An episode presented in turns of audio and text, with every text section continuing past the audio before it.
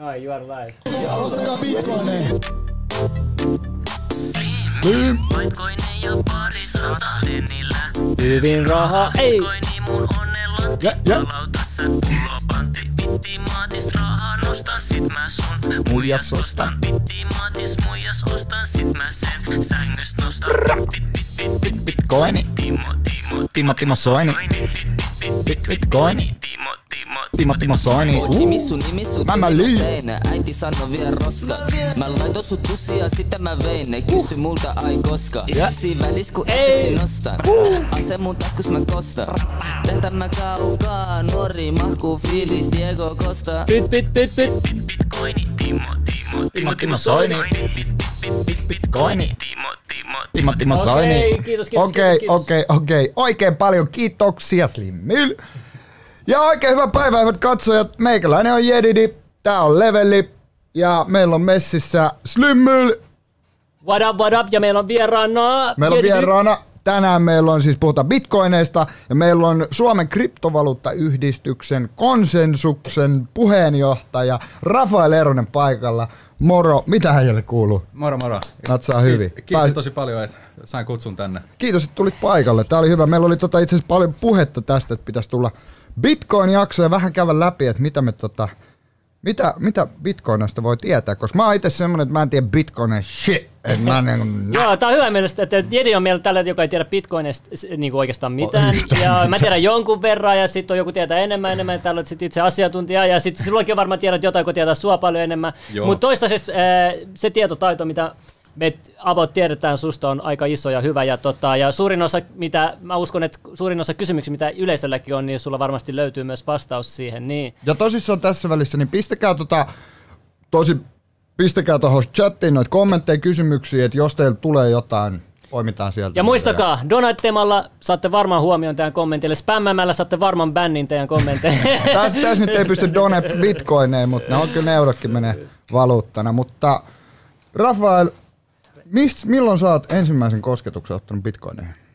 Mm, se lähti oikeastaan silloin 2013, että mä silloin olin oikeastaan tosi masentunut siitä, kun mä opin, että miten tämä nykyinen rahajärjestelmä toimii. Joo, ja sitten sen jälkeen mulla just kaveri vaan vinkkasi, että ootko kuullut tällaisesta. Ja sit, siitä se oikeastaan kaninkolo putoaminen lähti, että sit ruvennut vaan tutkimaan enemmän ja enemmän koko ajan. Niin, niin, niin, niin aivan.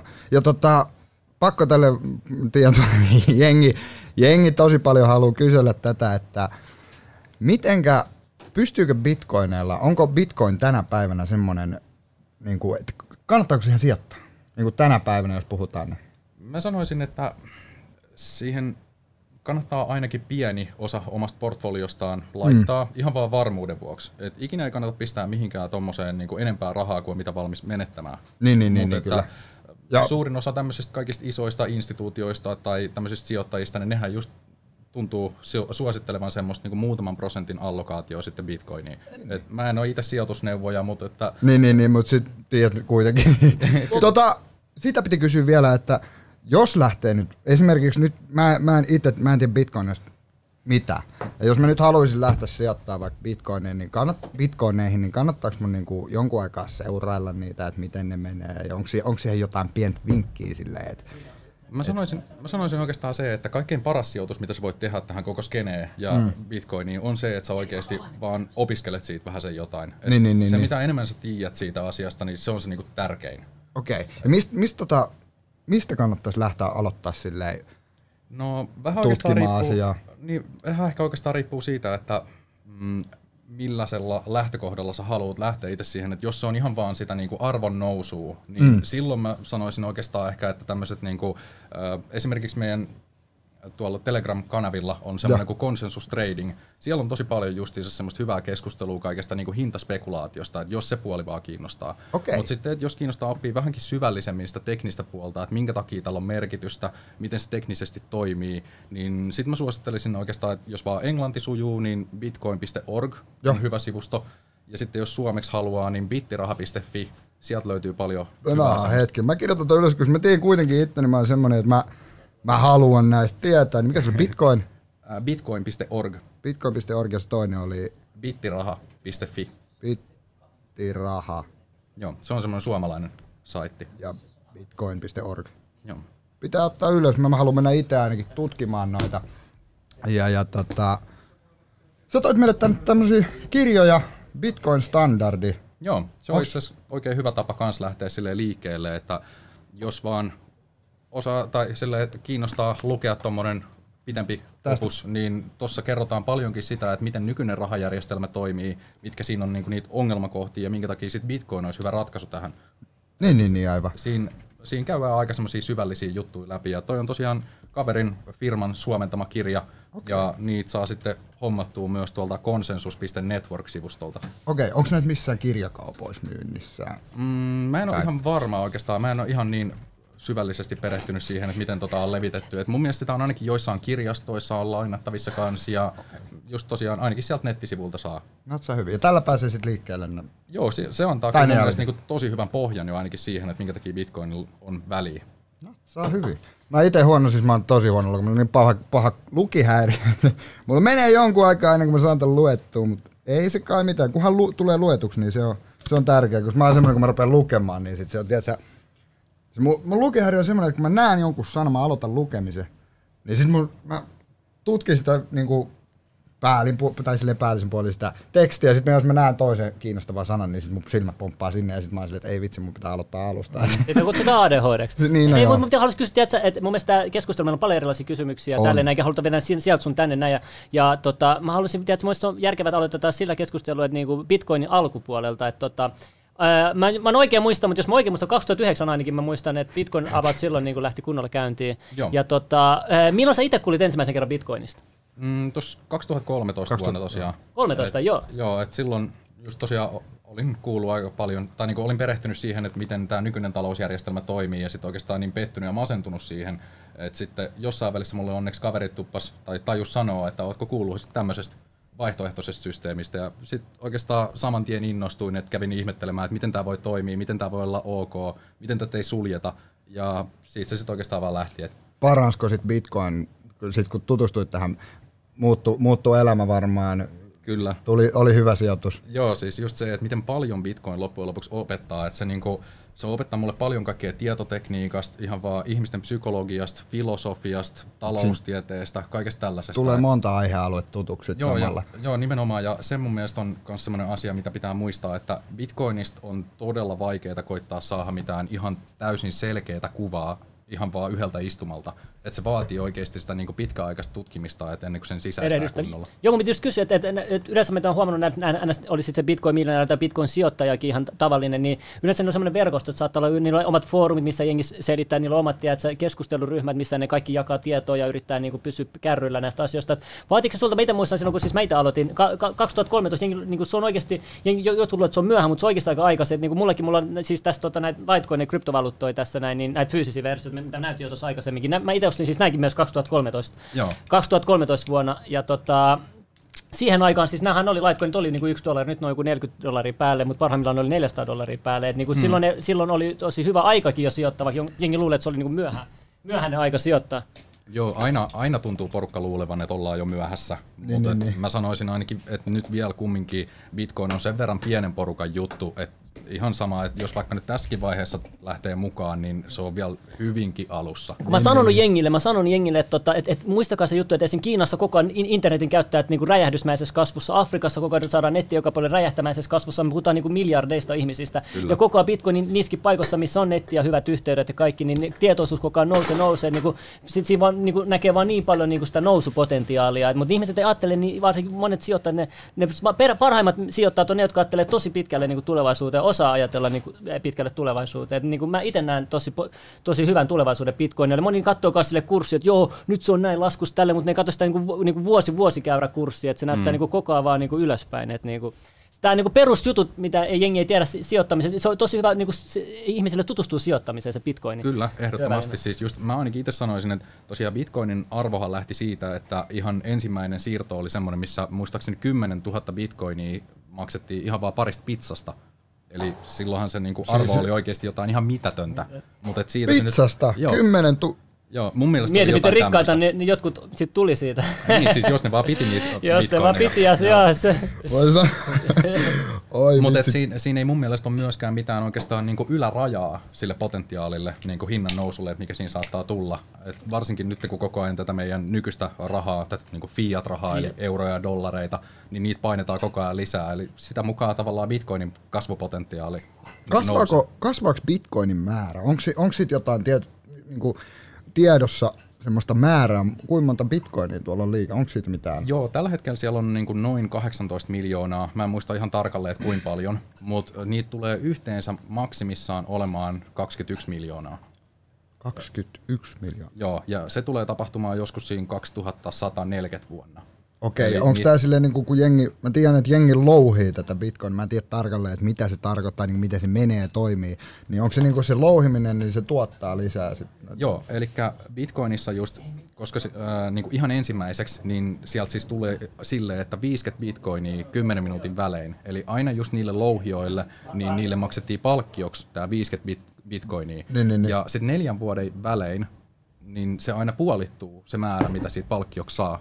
Eli sitten sen jälkeen se menisi joskus siinä, tai meni siinä 2012 tienoilla, niin se tipahti noin 25 bitcoiniin. Joo, ja sitten sen jälkeen nyt 2016 se tipahti siihen 12,5 bitcoiniin. Ja just itse asiassa tällä viikolla, tuossa maanantaina, niin oli viimeisin tämä, niin sitä kutsutaan halving, Niin. tai niin tämmöiseksi bitcoinin puoliintumiseksi, tai lohkopalkkion puoliintumiseksi. Niin, niin.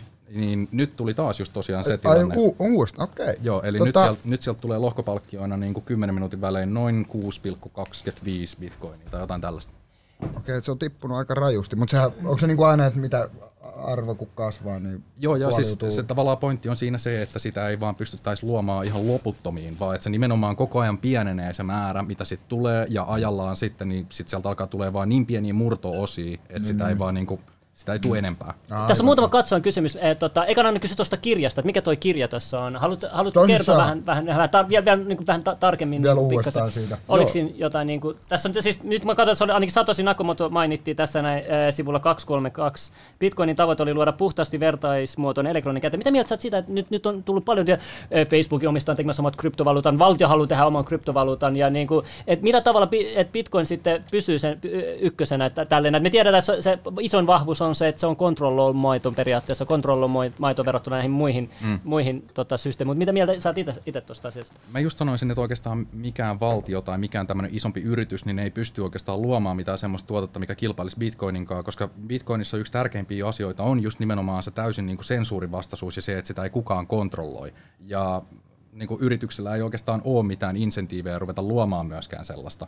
Mm. Niin kuin, että niittenhän on pakko totella kaikki eri maiden lakeja ja säädöksiä, se tekee siitä sitten niiden valuutasta vaan paljon nihkeämpää käyttää. Kun Bitcoin ei nimenomaan kysy millään tavalla kenelläkään lupaa siihen, että saatko se tehdä jonkun siirron tai saatko se luoda lompakon tai hommata niitä. Omalta, niin. Ja sitten tuossa kysyttiin, että a- ante- anteeksi, niin mä haluan nopeammin vielä käydä, että mä, koska nämä chatit liikkuu, niin tota, mihin perustuu olettamus, että juuri Bitcoin on tulevaisuuden valuutta, joku kysy. Mm, mä sanoisin, että silloin tosiaankin selkeästi suurin verkostoefekti, eli se, että sillä on niin iso määrä käyttäjiä, että sen, sitä on hankala enää tässä kohtaa ylittää. Ja sitten just koska mikään näistä muista kryptovaluutoista ei oikeastaan tarjonnut mitään merkittävää uutta tai parempaa Bitcoiniin nähden, niin sen takia mä en pidä sitä niinku oikein niitä kovin relevantteina. Niin, niin, niin. Tuossa oli tota, mä itse asiassa just, mitähän sitten varmaan pari päivää sitten kuulin tämmöisen jutun, että jos yksi prosentti maailman väestöstä sijoittaisi bitcoin, bitcoiniin, niin bitcoinin hinta nousisi tai arvo nousisi johonkin, mitähän se oli? Kukahan, olit sä sä, joka mulle siitä sanoi? Mä muistan, mutta kuulostaa isot summat. jo, jo, Siis- joku sanoi, että se nousisi johonkin, tiedätkö, miljooniin vai oliko jopa Mutta miljoona? ainakin, ainakin on sanottu, että se pitäisi, ei, joku, joku, joku sanoi, että se nousisi, että tämän vuoden aikana voi nousta 300 000 niin kuin arvolta yksi, yksi bitcoin. Niin kuin, mihin nämä perustuu nämä niin kuin, Tuossa on moni juttu, siis ylipäätään oikeastaan se, että niin Bitcoin on tosiaan niukka assetti, Eli sitä ei pystytä luomaan ihan noin vaan lisää. Ei oikeastaan kukaan pysty luomaan sitä enempää sitä kuin mitä siellä on tosiaan alun perinkin Ei määritelty. edes se kaveri, joka japanilainen, joka sen perusti. Joo, ei. Se, ei, niin kuin, se on, kellään ei ole mitään isompaa kontrollia. Eli tavallaan se, että jos mä ajan sitä Bitcoinin ohjelmistoa, niin mä oon yhtä tärkeä tai vaikutusvaltainen kuin kaikki muutkin Bitcoin niiden ohjelmistojen ajajat. Et Niin, niin. Vasta sitten, kun kaikki tulee johonkin samaan lopputulokseen, että halutaan muuttaa jotain tai tehdä jotain eri tavalla, niin sitten se voi muuttua. Mutta jos Okei. siellä on porukkaa, jotka ei halua niin tehdä, niin kenenkään ei ole pakko. Että tarvii massaa muutokseen niin sanotusti. Joo, ja Et- tosta, tosta itse asiassa mä sanoisin vielä sen, että ö, se varmaan riippuu siitä, että kuinka paljon nämä ihmiset sijoittaa, tämä yksi prosentti, että Niin. mihin se hinta sitten nousisi. Mutta semmoinen ainakin matemaattinen kaava on ihan mun mielestä mielenkiintoinen, että nyt tällä hetkellä meillä on joku vähän yli 7 miljardia ihmistä maapallolla. Joo. Ja jos bitcoin ei tosiaan tulee olemaan maksimissaan tämä 21 miljoonaa, niin jos sä jakaisit kaikki bitcoinit tasan kaikille niille ihmisille, niin se tarkoittaa, että jokaiselle tulisi keskimäärin tai noin 0,0027 bitcoinia. Okay. Ja sen summan siis saa hommattua noin 25 eurolla tällä hetkellä. Eli siis bitcoinhan tosiaan... Nyt ni- lähdetään pojat kuule ostaa bitcoin. Tarvii mutta siis bitcoin. nimenomaan, että sä saat tasaosuuden koko rahajärjestelmästä niin kuin ihan vaan tällä hetkellä 25 eurolla, mikä on jo niin kuin aika iso juttu. Ja tosiaan vielä sen haluaisin sanoa tuohon noin, että bitcoineja on se 21 miljoonaa maksimissaan, mutta sitten yksi bitcoin jakaantuu tosiaan 100 miljoonaan osaan. Eli Okei. niitä pienimpiä osia kutsutaan satosheiksi. Yrität räjäyttää Jedinin pään. Katsotaan seuraava, pystystä, pystystä, pystystä. No, tämä voi olla, että siis mä sanon nyt jo tässä vaiheessa, että lähetyksen aikana, jos mä menen solmuun tässä, niin älkää yhtään ihminen, kun jos mä saan paljon tietoa, niin mä oon silleen pääs vähän silleen, vähän hakemista, mutta ei se mitään. Se mä haluaisin kysyä semmoista vielä, että ihan niin kuin, nyt mennään ihan niin kuin Bitcoinin alkuun, ja mikä se oli se Japan, japsiheppu, mikä sen perusti? Satoshi Nakamoto. Just se. Niin miten, onks, tie- sä varmaan tiedät, miten, miten se on, niin kuin, miten se on luonut, tämän? miten se on, niin kuin, miten tää on lähtenyt? Ja yksi juttu, niin kun selität. Ei välttämättä se on japanilainen, kuka ei tiedä, se on vaan sen nimi Satoshi Nakamoto. Mm. Joo, just Olkoon. Mohamed Abukar, ihan kuka vaan.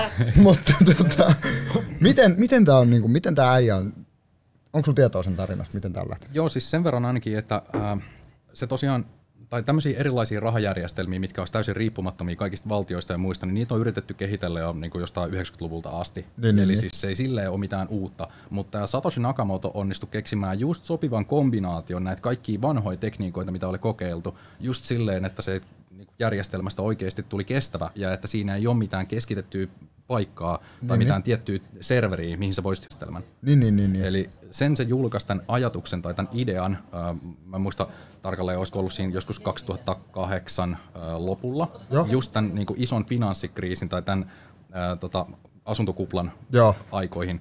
Ja sitten sen jälkeen se tosiaan julkaisi sen paperin semmoiselle hakkereiden mm, tämmöiselle sähköpostituslistalle. Ja siitä sitten porukka innostui ja äh, jengi rupesi sitä koodaamaan. Tämä Satoshi itse sitten julkaisi tai launchasi tämän koko ohjelmiston silloin tammikuun alussa. Niin, niin, niin, niin. Ja sitten oikeastaan siitä pikkuhiljaa niin ihmiset rupes ottaa sitä ohjelmistoa käyttöön, kiinnostumaan siitä. Kaikki rupesi ja- just, niin, ko- meni- kehittämään sitä ja koodaamaan sitä paremmaksi. Ja niin, niin. Tekikö tää shot, mikä sen nimi oli? Satoshi Nakamoto. Shot- Tekikö se sitten itse hyvän tilin sillä? Joo, siis äh, se oli ensimmäisiä mainaajia totta kai, Niin, äh, niin. koska se halus, silloinhan Bitcoinilla ei ollut tosiaan mitään arvoa, silloin se oli vaan niinku kokeilu. Niin, niin, ja niin. silloin tarvittiin joka tapauksessa niitä louhioita, että se koko järjestelmä lähti pyörimään ja toimimaan. Ja kyllä se totta kai teki just ison kasan itselleen bitcoineja. Siitä Mutta onko se tänä päivänä, tänä Se- päivänä kuuluuko se johonkin rikkaimpiin ihmisiin vai? Itse asiassa silloin, kun Bitcoin nousi korkeimmilleen, niin mun mielestä silloin se olisi ollut jo ainakin hyvin lähelle sitä. Mä en muista ihan tarkalleen. Okay. Mutta että tämä Satoshi Nakamoto tosiaan katosi sit sen jälkeen myöhemmin koko Bitcoin-skenestä. Mm. Et se jätti sen koko projektin sinä, silleen ja kukaan ei oikeasti tiedä, että kuka tämä on. Se voi olla just useampi taho, se voi olla joku ryhmä, se voi olla nainen tai mies, ihan mistä Se päin vaan, olla- mutta se vaan käytti tämmöistä nimikettä kuin Satoshi Nakamoto. Mutta mitä mieltä sä oot, että vaikuttaako se luottamukseen se, että me ei tiedetä, kuka se Bitcoinin keksijä, tekijä on? Onko se mitään vaikutusta sun mielestä? Että au- auttaisiko se, jos, jos, jos me saataisiin kunnon todisteet siitä, kuka se oli, tai onko se vaan parempi, että me ei tiedetä, kuka se oli? Mitä mieltä sä oot tästä asiasta? Mun mielestä se on ehdottomasti parempi vaan, että me ei tiedetä sitä, koska jos siellä oikeasti olisi joku tietty tyyppi, jota voitaisiin niinku heittää vaikka linnaa tai kiristää mm. tai ihan mitä vaan, niin se olisi vaan huono asia. Et just nimenomaan tämä tekee Bitcoinista tosi mielenkiintoista, että siinä ei ole mitään yhtä pistettä tai mitään, mihin sä voisit hyökätä, jotta sen saisi sammumaan tai tuhoutumaan tai mitään, vaan se on täysin hajautettu vaan. se on vähän niin kuin internet. Niin, Tuossa on nimenomaan. yksi kysy, että tota, mitä enemmän me siirrymme kryptovaluuttoihin, sitä vakaampi virtuaalivaluuttatalous on. Markettien ää, volatiliteetti laskee adoptoitumisen myötä vuosi vuosilta ja päättävät sen arvon not bang. Tähän mä haluaisin sanoa jotain, että, että, tota, että joo, jengi sanoo, että sit tulee niinku vapa, va, vakaampi, kun jotkut sanoo, että, että ei se ole vakaa valuutta, se vaihtelee. No, nyt ei niin paljon, mutta joskus aikaisemmin. Mutta silloin kun Kiinan markkinat aukesi joskus, tiedätkö, vuosi vuosi sitten mä muistan, niin se, pä- se päivittäinen saattoi mennä, tiedätkö, niin saattoi olla 5 tonnia, saattoi olla 10 tonnia, sitten taas, tiedätkö, puolen päivän päästä saattoi olla 5 tonnia. Mehän tiedetään, että kiinalaiset on tosi taitavia ää, valuutta manipuloijia, sitä Trumpkin on sanonut myös, niin kuin, että oikeassa taloudessa on tosi mani. Mutta silloin kun Kiinan tota, ne, ne ne, bännäs sen ö, ostot ja muut, niin sitten se valuutta ö, niin pysyi paljon vakaampana. Et mitä sitten, kun Kiina pystyykin taas alkaa, pystyykö Kiina hirveästi sit vaikuttaa tulevaisuudessa tähän valuuttasäätämiseen, mitä ne, on, no, mitä ne on aina ollut hyviä tekemään kaikissa valuutoissa? No Bitcoinin suhteen siinä on se hankala puoli, että tosiaan siis se, sehän toimii ihan täysin niin kuin vapaiden markkinoiden ehdoin. Eli siellä ei ole mitään porukkaa, joka oikeasti kontrolloisi tai päättäisi, mikä se minimihinta on tai mikä sen hinta maksimissaan tulee olemaan tai mitä, vaan se on vaan sitä, että mitä ihmiset oikeasti suostuu siitä maksamaan ja mitä, millä hinnalla ihmiset suostuu sitä myymään. Ja tämä tässä on mun mielestä just mielenkiintoista niin Bitcoinissa, että jos joku oikeasti yrittäisi tulla ja ostaa nyt ihan älyttömän ison kasan bitcoineja, niin sehän nostaisi saman tien sitä hintaa ihan älyttömän paljon korkeammalle. Ja se sitten taas aiheuttaisi oikeastaan sen, että mitä enemmän se haluaisi niitä haalia, sitä kalliimmalla se joutuisi ne hommaamaan. Eli siinä oikeasti joudutaan pistää sitä niin kuin omaa ihoa peliin ihan reilusti, ja se ei oikein onnistu semmoinen hirveä. Hirveä, joo. Joo. Entä mitä, mitä sä nyt tosi moni miljardööri on sijoittanut nyt, näitä uutisia on nyt tullut, että moni miljardööri on sijoittanut vaikka 5-2 prosenttia niiden omaisuudesta siihen. Mitä se sulle viestittää tai kertoo sulle? Mun mielestä kertoo oikeastaan just sitä, että nämä tyypit on lukenut ja tietää asioista jo niin kuin aika hyvin. Ja mun mielestä siis se tuo semmoista niin kuin tosi hyvää luottamusta just varsinkin niin kuin yleiseen massaan, niin sehän on tosi tärkeää, että siellä olisi just näitä tämmöisiä isoja henkilöitä, jotka oikeasti tukee sitä projektia tai on just perehtynyt siihen. Mutta sanotaanko vaikka näin, että mä toivon tai mä uskon myöskin sen, että Bitcoin on oikeastaan kaikkein tärkein nyt niille, joilla on oikeasti hätä tai ongelma tämän nykyisen pankkijärjestelmän ja rahajärjestelmän kanssa. Eli mahdollisimman köyhät, Köyhät. ja tämmöiset niin kuin köyhät maat tulee todennäköisesti adoptoimaan Bitcoinin paljon nopeammin kuin just esimerkiksi vaikka Suomi, jossa meillä niin kuin eurot on vielä sille suhteellisen vakaita ja missä just meidän... Vielä hetken aikaa. Vielä, Vielä yksi, yksi juttu, niin kuin Edi, niin mä annan sun päästä Joo, kaikki kysymyksiä. Mä haluan yhden kysymyksen kysyä, ja sen jälkeen mulla on miljoona kysymyksiä, mä annan Jedin hoitaa kaikki. se on tässä meidän juontaa hosti. Mutta yksi juttu, mikä mä kiinnostaa on tietää, että, tota, että suurin osa näistä, jotka on, on to, varsin niin kuin Bitcoinin kanssa mukana tekemisissä tälleen näin, onko se enemmän kuin monihan haluaa Bitcoinia, haluaa rikastua, haluaa rahaa, mm. mutta tiedätkö, me, me, me taas, nämä jotkut osaa nähdä sen myös niin kuin oikeasti sen, niin kuin sen, tu, sen niin kuin hy, toisen puolen siitä, että totta kai voit siellä rahaa, mutta sen, niin kuin miten hyvä tämä tekisi tiedätkö, talousjärjestelmä, että me, jos ihmiset alkaisivat vaan käyttää oikeasti Bitcoinia, että niin kuin se, ni- niitä kiinnostaa enemmän se, niin kuin se jos sä hiffat, mitä mä haen, tiedätkö, mä tiedän Joo. sitä sanaa, mutta, mutta sitä, että niin kuin se on enemmän, niin kuin me, me, me, tykätään sit koko ideasta, eikä siitä, että me tehdään siitä samalla rahaa, totta kai me tykätään siitäkin, mutta se ideapohja on niin hyvä, hieno ajatus. Joo, siis mä sanoisin ehkä oikeastaan, että se on niinku kova raha.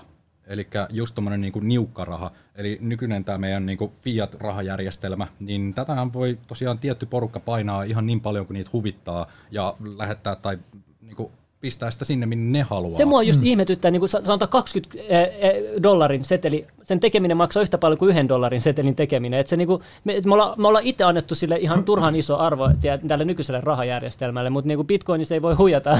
huijata Niin, nimenomaan. Et se on mun mielestä semmoinen niinku tosi hyvä ominaisuus siinä, että se on tosiaan niukka. Ja tämä johtaa just moniin asioihin, että esimerkiksi just se motivoi porukkaa säästämään. Et jos sä tiedät just tosiaan, että näitä ei tule enempää, ja että jos kysyntä vaan kasvaa, niin arvo nousee, silloinhan sun kannattaa säästää.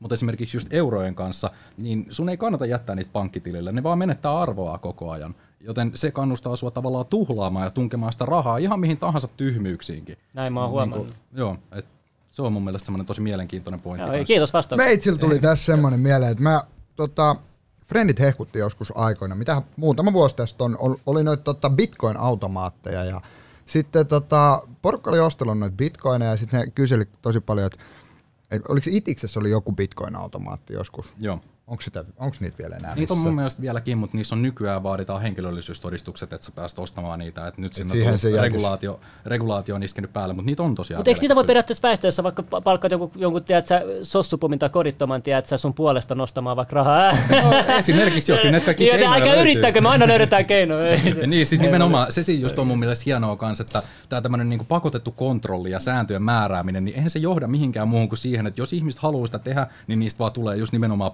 porsaanreikien etsijöitä. Mm-hmm. Siis silleen, että aina löydetään ne keinot. Tai sitten jos ei muuta, niin sitten ne yhtäkkiä muuttuukin rikolliseksi sit siinä kohtaa. Niin kuin, että muuten se on ihan normaalia toimintaa, mutta sitten sen jälkeen, koska tulee joku laki, mikä määrääkin yhtäkkiä, että joo, että tämä ei olekaan enää oikein, niin sehän on nimenomaan se, mikä luo niitä rikollisia. Ei se sama toiminta. Se toiminta on jatkunut jo pitemmän aikaa.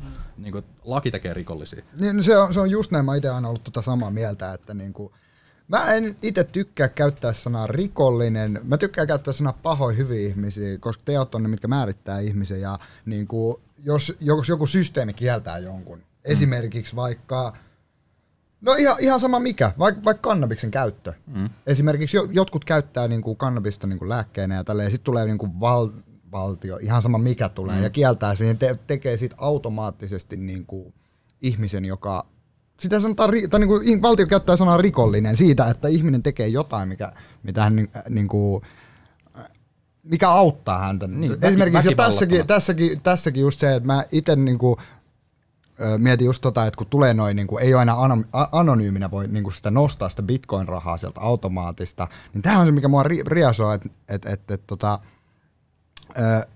systeemi, tai niinku, puhutaan systeemistä, mm. niin, niin, niin tota, anomi, ano, an, tää, mitä mä Anna mä sanon yhden tässä jutun sen aikaa. Tota, Anonymiteetti koitetaan niinku hävittää Hävittää pois. Hävittää kokonaan, pois. kokonaan Se on pois. niinku Ja se on se, mikä paha. mua ärsyttää tosi paljon. Joo, ja, ja siis ylipäätään just toi, mitä sanoitkin, niin mun mielestä noin niinku ihan älytöntä, että tuommoiset väkivallattomat rikokset tai semmoiset, mitkä niinku, niin, joitain asioita, mitä ihmiset haluaa itse tehdä yksinään, mm. mistä ei ole haittaa kellekään muulle. Eikä vaikuta niin, niin, siis kehenkään. nimenomaan se on mun mielestä jotenkin absurdia, että tämmöisiä asioita on ruvettu kieltämään. Ja miksi? Niin se on vaan ihan sen takia, koska joku kukkahattu täti on päättänyt silleen, että joo, että minä en tykkää tästä, mm. niin en halua, että kukaan muukaan tekee. Vaikuttaa minuun ja tohon. yksi, ja kysy, tohon. yksi kysyy, että, tota, että milloin bitcoin ei pystyy käyttämään kaupassa. Siis niinhän niitähän pystyy myös ny, ny, ny, Mm. vielä käyttää kaupassa, mutta niinku, eikö se, mikä se oli se, joka yksi suurimmista tota, tämmöisistä netti, nettikaupoista, joka otti tiedätkö, vuosia sitten bitcoinin käyttöön. Mä en muista, jos sä tiedät, mistä mä Aina, puhun. ainakin Overstock. Just se, joo, Overstock, joo, ja joo. On, niitä, on niitä tosi paljonkin justiinsa, että mitkä on ottanut jo pitemmän aikaa sitten just Bitcoinin käyttöön. Jotkut sitten on ottanut sen niinku pois käytöstä, koska siinä ei ole tullut välttämättä niin paljon niitä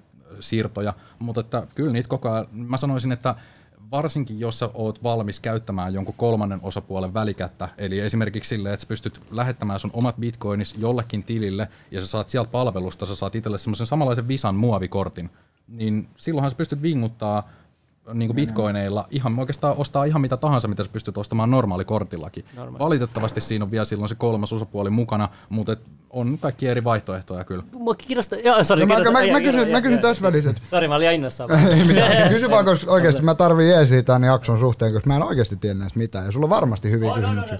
I got you. Mutta sitten on niinku, bitcoineja on myös fyysisessä, tälleen mä kuulin ennen tätä jaksoa, että bitcoineja on myös fyysisessä muodossa, tuon kuten myös muitakin kryptovaluuttoja.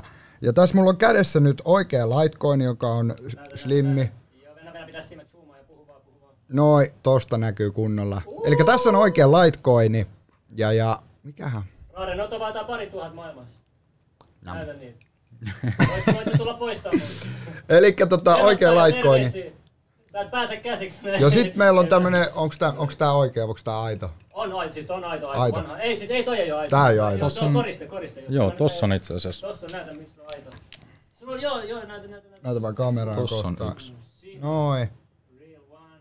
Ei. Hei, jos voi kertoa vähän fyysisistä kolikoista, mitä nää Niin. niinku tur- Miten nämä fyysiset kolikot, miten niinku, mi- mikä, mikä, mikä näiden Elikkä ajatus on?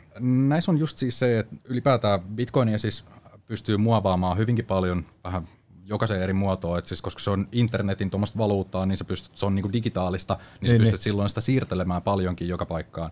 Et loppujen lopuksi yksi bitcoin-osoite, niin sehän on vaan niinku 256 tämmöistä niinku ykköstä tai nollaa peräkkäin. Niin, se niin, on joo, niinku joo, yksi niin, niin, niin, bitcoinin privaattiavain. Okei. Ja, ja silloin sä pystyt tavallaan muovaamaan sen erilaisiin muotoihin, että just vaikka tämmöisiä niin aakkosia käyttäen, Joo. sä saat siitä lyhyemmän, ettei tarvii ihan 256 merkkiä, tai sä voit muotoilla ne vaikka semmoiseksi QR-koodiksi, Niin, tai niin, niin. ihan miksi vaan tämmöiseksi. Ja sit QR-koodeja tai muita sä voit liimata vaikka just fyysisiin. Ja näissä on, mä, mitä mä oikein ymmärsin, niin näissä on ne hologrammi, jonka alla on sitten niinku joku koodi. Joo, Persona. siellä on se niinku, ö, tää yksityinen avain, eli se, että millä sä pääset käyttämään niitä bitcoineja. Niin, niin, niin. niin. Ja sitten tässä päällä yleensä näkyy aina semmoinen niin kuin julkinen avain, eli se, mikä näyttää sulle, että mikä se sun osoite on ja että paljon siellä on balanssia. Ja, ja. Niin, niin. Ja sun pitää toisesta pitää, niinku, toinen oli silleen, että sä pidät itse sitä visusti huolta. Ja, Joo, yksityisestä avaimesta, niin siitä, sitä ei pidä näyttää kellekään muulle, vaan kaikki ne, jotka sattuu tietämään sen yksityisen avaimen, ne pystyy kuluttaa ne bitcoinit sieltä osoitteesta pois. Okei, okei. Ja sit sulla on tuolla on tämmönen laskimen näköinen, Joo, näitä on, ja mä voin... Mikä tä, mikäs tää oli? Tää tämä on oli Cold Card. Cold Card. Ja mikä tän tehtävä on? Se on, se on niinku tarkoituksella tehty tommoseksi vähän laskimen näköiseksi kapistukseksi. Et just se ei vaikuta niin epäilyttävältä, mutta tosiaan toi on siis semmoinen, millä sä pystyt tekemään tosi paljon noita bitcoin-siirtoja. Niin kuin, että esimerkiksi jos sä haluat kuluttaa tällaiselta kolikolta pois niitä bitcoineja, niin sä joudut avaamaan tuon hologrammitarran. Ja silloinhan se on, niin kuin, se on tavallaan käytetty. Sä et pysty enää liimata sitä takaisin, ja jos sä oot kerran siirtänyt sieltä avaimelta pois, niin siellä ei ole enää mitään. Niin, niin, niin. niin Mutta sitten taas tämmöisellä kapistuksella, niin sä pystyt tekemään niitä siirtoja paljon enemmän. Sä pystyt lähettämään monesti ja vastaanottamaan ja silleen. Tämä on, tää on yksi niitä semmoisista niinku kaikkein edistyksellisimmistä tämmöisistä niinku, rautalompakoista, mitä tällä hetkellä markkinoilla on. Tämä ei ole ehkä semmoinen, mitä mä ihan aloittelijoille suosittelisin. Just nämä kolikot on siihen paljon parempia, mutta tämä on kyllä todella hyvä kapistus. Tässä on paljon kaikkia Natsaa. hienoja ominaisuuksia. Sitten sulla on vielä se USB-tikku. Joo. Tai sen näköinen ainakin vekot vempain. Ja tää sitten, miten tää sitten toimii? Onko tässä jotain, mitä ei saa näyttää kameraan? Ei ole, siis Okei. okay. sitä voi näyttää kyllä. Eli tosiaan toi on semmoinen, missä siinä on paljon kaikkea tietoteknistä juttua, eli tämmöinen Joo. niinku secure element, minkä sisällä sitten tavallaan nämä yksityiset avaimet on. Ja sä et saa sitä niinku auki muuta kuin vasta sitten, kun sä puhkaset tai pistät just jollain piikillä tästä USB-tikusta läpi, että sieltä tulee toiselta puolelta irti tämmöinen yksi mikrosiru, niin, niin, niin, silloin niin. sä pystyt vasta käyttämään sieltä jotain ulos. Mutta toi on myös semmoinen todella kätevä ja Kätevä. hyvä systeemi, että niinku ei ehkä tommoseen kannata jättää ihan liian pitkäksi aikaa, koska sitten siinä kun ei ole mitään sähköä, niin siellähän pitää kumminkin jonkun olla, mikä pitää oikeasti ne bitit Niin, niin oikeilla paikoillaan. Ja tässä on tosissaan, kun puhuttiin äsken sitä, puhu, puhu äsken tuosta reijasta, niin tuossa on tämmöinen pieni reikä. Se ei nyt, nyt tässä näy, mutta tota, toi on ton, tommonen reikä, mihin menee joku just kynänpää tai joku mm. neula, neula ja sillä puhkasta sitten vissinkin. Joo, näitä on siis tosi paljon kaikki erilaisia ratkaisuja, miten bitcoin ei voi säilyä, mutta et yleisin tapa on oikeastaan se, että sä otat ylös vaan itsellesi 12-24 sanaa, Joo.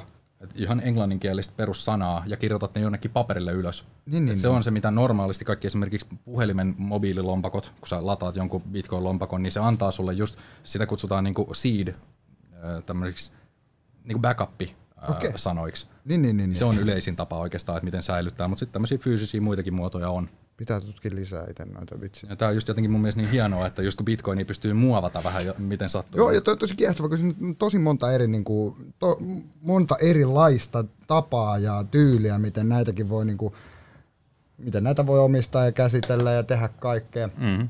Mutta mut, tota, mitäs tuolla oli jotain kysymyksissä? Oli? Joo, hei, tuossa oliko tuota laittanut, että Bitcoin arvo vaihtelee niin paljon, että ei olisi järkeä laittaa rahaa säästöön. Mitä sanot tuommoiselta? Tuossa on toinen, joka sanoi, että, sanoi, että, tota, mit, ää, että, että sen arvo vaihtelee, niin kuin, no, meni, se Bitcoin kävi 8 niin sitten tippui nopeasti 3000. Mitä sanot tämmöisellä, joka katsoi niin lyhytaikaisesti tota, mm. tota arvoa? Mitä, Joo. mitä viesti sulla on sanoa noille? Mä ehkä just sanoisin silleen, että kannattaa katsoa sitä vähän just pitemmällä aikavälillä. Et ehdottomasti mun mielestä just se, että jos koittaa miettiä sitä niin kuin, tai jos rupeaa miettimään sitä just hinnan vaihtelua liian lyhyellä aikavälillä, että sanotaan vaikka, että mitä tässä tulee tapahtumaan viikon sisällä, niin silloin sä todennäköisesti oot enemmänkin niin uhkapelaamassa. Sä haluat koittaa saada sieltä nopeasti jotain voittoja. Mun mielestä kuitenkin Bitcoinin pääasiallinen pointti olisi oikeastaan se, että ei niinkään, että kuinka nopeasti sä pääset rikastumaan, vaan se, että kuinka hitaasti sä rupeat sitten köyhtymään. Koska siis euroi säilyttämällä, niin sä köyhdyt koko ajan sata varmasti. Mutta sitten taas bitcoineja holdaamalla, niin sä todennäköisesti niin saat enemmän ostovoimaa, sä vähän rikastut sieltä pikkuhiljaa. Niin, niin, niin, niin. Tuossa joku kysyi aikaisemmin, mä tais mennä ohi. Mutta tota, onko mitään semmoista sivustoa netissä, niin kuin, miten uhkapeli bitcoineille semmoisia. Joku, joku kirjoitti, että hallitus sulki. Hallitus. Niin, ei varmasti tykkää kyllä jo tällaisesta materiaalista välttämättä. Mitenkä paljon bitcoinit, salaliittoteoriat? Mennä, mennä, mennä, mennä, onko mennä se hetki, siinä? mennä hetki. että Var, var, se tulee ihan just. Ollaanko me vielä? Ah. Hallitus. Oh shit. No niin, no niin, nyt se on live, nyt se on live. Yes, No no niin. niin, back, connect. Supo laitto kiinni. Ei kai. Kiinni, no. Ei me niin paljon, ei me täällä käsitellä mitään semmoista, mistä, mistä aiheutuisi kellekään mitään pahaa. Käsitellään vaan asioita ja selvennetään kansalle sitä, mistä on kyse, mitä nykyaikana, mitä, ta, mitä kaikkea tuolla tapahtuu. Mm-hmm. Ja kun netti on semmoinen, että media ei siitä julk- tai niinku uutisoi niin paljon, niin uutisoidaan me sitten, että mitä netissä tapahtuu. Joo, nimenomaan. Tehdään kaikkea tämmöistä toiminta. Mun mielestä just toi on yksi niitä tärkeimpiä juttuja, että jos haluaa oikeasti ymmärtää, mitä Bitcoin on, niin ehdottomasti kannattaa unohtaa kaikki se, mitä oot ikinä kuullut justiinsa tuolta valtamediasta tai muista, koska siis ensinnäkin ne on niinku kavereita, jotka ei oikeasti ole perehtynyt näihin asioihin, ne höpöttää ihan mitä sattuu, ja sitten ne menee vielä haastattelee tai kyselee mielipiteitä joltain esimerkiksi niinku pankkiireilta, mm. mikä on ihan järjetöntä. Se on vähän sama juttu, kun menisit kysymään Gaselilta, että mitä mieltä olette leijonista. niin kuin, että onko tässä mitään järkeä, ne nimenomaan on vaan niinku peloissaan siitä koko Jep. Systeemistä. Totta kai ne puhuu sit pahaa. Ja kun sekin on semmoisen tietyn, niin iso se monopoli Mä siinä. haluaisin kysyä nyt, tota, että tota, mitä sulta, kun, kun, jos sä menet johonkin tiedätkö, sukulaisjuhliin tai sä menet johonkin porukkaan ja ne saa tietää, että sä tiedät joku Bitcoin-ekspertti asiantuntija, niin mitä sulta heti, eka, mitkä ne ekat kysymykset, mitä sä kysytään? Mä tiedän, sul, sulta varmaan jotain samoja tiedät, mitä joskus multakin kysytään. Öö, Mä väikkaan oikeastaan silleen, että niin mulle ei ihan kauheasti edes tuu kysymyksiä just sen takia, koska mä vaan paasaan siitä itse joka tapauksessa. Ah. Mutta osaat sanoa, mikä yleensä olisi ihmisen ensimmäinen kysymys, jos joku saat tietää, että sä tiedät jotain Bitcoinista. Mitä ne ekana kysyisi sulta? Että kannattaako sijoittaa, mitä muuta? Joo, valitettavasti se tuntuu olevan silleen, että ihmiset niin pääasiassa tavoittelee niitä pikaisia voittoja just sen takia, koska ne on kuullut sieltä lehdistä. Niin kuin, eihän lehdet oikein uutisoi mistään muusta kuvaa just siitä, että joo, että hei nyt hinta nousi, nyt hinta laski. No jep. Mm. Sehän nimenomaan saa ihmiset sit, niin kuin yhdistämään sen, että okei, Bitcoin on hirveän vaan spekulaatio, niin kuin spekulaation takia. Joo, ja just toi, sekin mä oon miettinyt sitä, että niin kuin valtamedia, niin äh, sieltä halutaan puskea bitcoineista, niin kuin kaikesta halutaan pus- puskea sitä pahaa, ja mitä mäkin on, niin kuin, mä en tiedä bitcoineista mitään, mutta ainoa mitä mä kuulen on se, että joo, että jengi, jengi ostaa bitcoineilla, voi ostaa huumeita, asekauppoja, käydä kaikki tämmöistä hämärähommaa, mm. vaikka se niin kuin, no en tiedä miten Suomessa niin kuin, Miten, miten nämä kaikki Mutta siis samahan se on käteiselläkin. Et niin. niinku, miksi, ne, miksi ne uutisoi käteisestä tolle, miksi ne uutisoi bitcoinista tolleen? No, et niinku, yrit, musta tuntuu, että media yrittää vähän niinku mustamalla sitä bitcoinia, se. ja pitää uhkana Joo. sitä. Mutta sekin, se, sekin mä oon miettinyt, että silleen, niin kuin, koska mediahan on jonkun, jonkun, Joku omistaa tavallaan jonkun se media. sätkynukke. Kyllä. niin, niin tota, ja kun sitä, just sitä, että pelätään sitä, että talous kaatuu ja mm. se, että bitcoin, bitcoinia pidetään uhkana, niin tää on, kyllä mä sen ymmärrän silleen, että jos joku, jos joku uutisoi tästä asiasta, bitcoinista tämmöisiä, niin kyllä se on varmasti jonkun niin kuin, Joo, ja siis ylipäätään nyt se on mun mielestä ollut ihan mielenkiintoista nähdä, että nyt sieltä on alkanut tulee jopa vähän sen oikeasti positiivisempia niin kuin äänensävyjä Bitcoinin suhteen tuolla ihan valtamediassakin. Okay. Et ihan totta kai, mä, mä, et se, ihan vaan tämmöinen esimerkki, niin se ei pelkästään liity Bitcoiniin, vaan kaikki oikeastaan ne, mitkä puhuu negatiivista tai kertoo justiinsa, että mitä ongelmia tässä nykyisessä rahajärjestelmässä tai systeemissä voisi olla, niitä tunnutaan niin kuin karttavan tai sensuroivan. Et ihan vaan tämmöinen, tiedätte varmaan kuka on Jari Sarasvuo joo, niin hän, hän aloitti nyt justiinsa kanssa tässä näin semmoisen ihan uuden ohjelman, mitä se koitti saada mun käsittääkseni kans jonnekin niin kuin ihan TV-medioihin, mutta että sinne ei haluta sellaista juttua. Siellä oli tämä ensimmäinen jakso, siellä on tämmöinen uusi ohjelma kuin Kassandran huuto, mikä kanssa löytyy YouTubesta, niin siellä oli vieraana tämä Tuomas Malinen, joka on siis mun käsittääkseni ihan niin kuin, äh, muuten oikein arvostettu äh, tämmöinen talousekspertti, mutta just tosiaan moni media ja muut, niin ne ei vaan halua kuulla mitään semmoista juttua, Niin, mitä niin. se sanoo, koska se puhuu esimerkiksi just tässä Sarasvuon podcastissa just sitä, että tai Sarasvuon ohjelmassa, että euro tulisi todennäköisesti kaatumaan viiden vuoden sisään. niin, niin, Ja niin. tämä on semmoinen juttu, mitä ei todellakaan haluta, että ihmiset kuulee, koska sitten tulee vaan paniikki ja muuta, mutta tämä on totta. Ja mun mielestä ihmisten pitäisi ehdottomasti kuulla tämä, jotta ne pystyy varautumaan. ehdottomasti samaa mieltä ja saas nyt nähdä, miten sitten käy tämän, jakson suhteen, kun me tuonne YouTubeen se jätetään. Että. Tuossa on tota laitettu, joku kirjoitti, mun oli mielen, mun se on hyvä käydä läpi, koska lukee osakkeet tuottavat, mutta Bitcoin ei tuota, koska se on valuutta. Ei siis sinänsä ehkä vertailukelpoista. Bitcoin on hyvä sijoitus lähinnä sen vuoksi, että se saattaa olla tulevaisuuden raha, infra jotain. Mitä, mieltä, mitä, mitä sä vastaisit tolle? Joo, ää, toi Niko onkin justiinsa tämä kaveri, joka on Kommentoinut. pyöräyttänyt tuota, tai ollut justiinsa julka- Ja se lukee julkaisemassa tätä kirjaa, Kirja. tätä suomennosta. Ja tosiaan kyllä siis on ihan samaa mieltä, että ähm, Bitcoinin ei ole tarkoitus tuottaa sinänsä mitään voittoa, vaan sen on nimenomaan niin kuin, tarkoitus olla se kova raha. Sama juttu kuin vaikka kulta, niin eihän senkään ole tarkoitus tuottaa sulle mitään osinkoa tai mitään tämmöistä näin, vaan siis se on, se on se, mitä sä säästät, jotta sun arvoa tai sun ostovoimaa ei koko ajan nakerata veke. Pitäisikö tässä vaiheessa ottaa esille tämä altcoinit, koska nämä, jotka haluaa nopeata voittoa, niin altcoinihan on paljon epävarmempia, ne, ne saattaa ne kurssit nousta niin kuin näin nopeasti tälleen, niin ei, ei, suosittelen siis semmoiset, jotka haluaa nopeasti uhkapelata eh, niin tämmöisellä, niin, niin liittyen näihin kryptovaluuttoihin, näihin, näihin, näihin altcoineihin. Kerro vähän, mikä altcoin on, joku ei tiedä esimerkiksi. Joo, eli altcoin on oikeastaan niin kuin mikä tahansa muu kryptovaluutta paitsi bitcoin. Eli kaikki muut on niinku alternative currencies. Mukaan lukee Litecoin, mitä mullakin on esimerkiksi. Joo, se on se, to, se sanotaan niin kuin silver of the bitcoin, mutta siis se on nyt vaihtelut, nyt on tullut paljon uusia.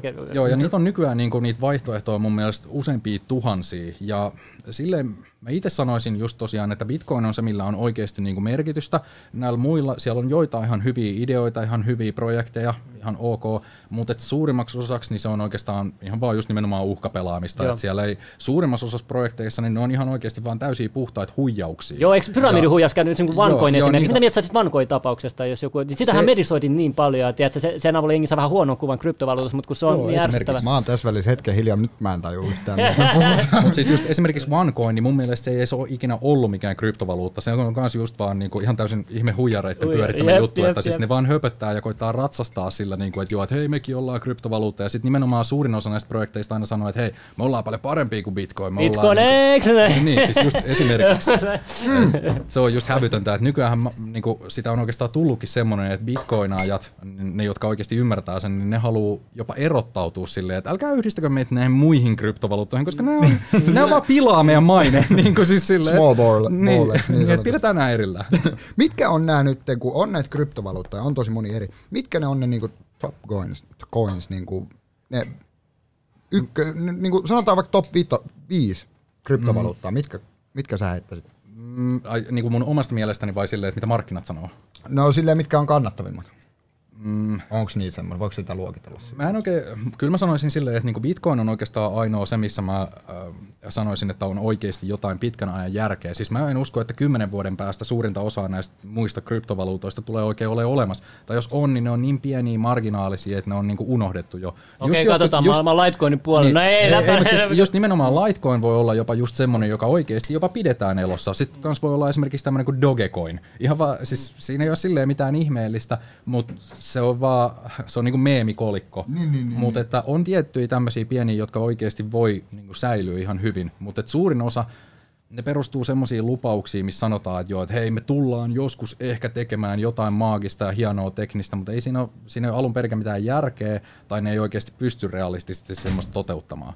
Mutta tuolla on, tuolla on tosiaan niin kuin suurin osa ihan reilusti. Mä sanoisin, että 99 prosenttia ainakin niin on oikeastaan joko tyhjiä, ihan ylisuuria lupauksia tai ihan puhtaita huijauksia.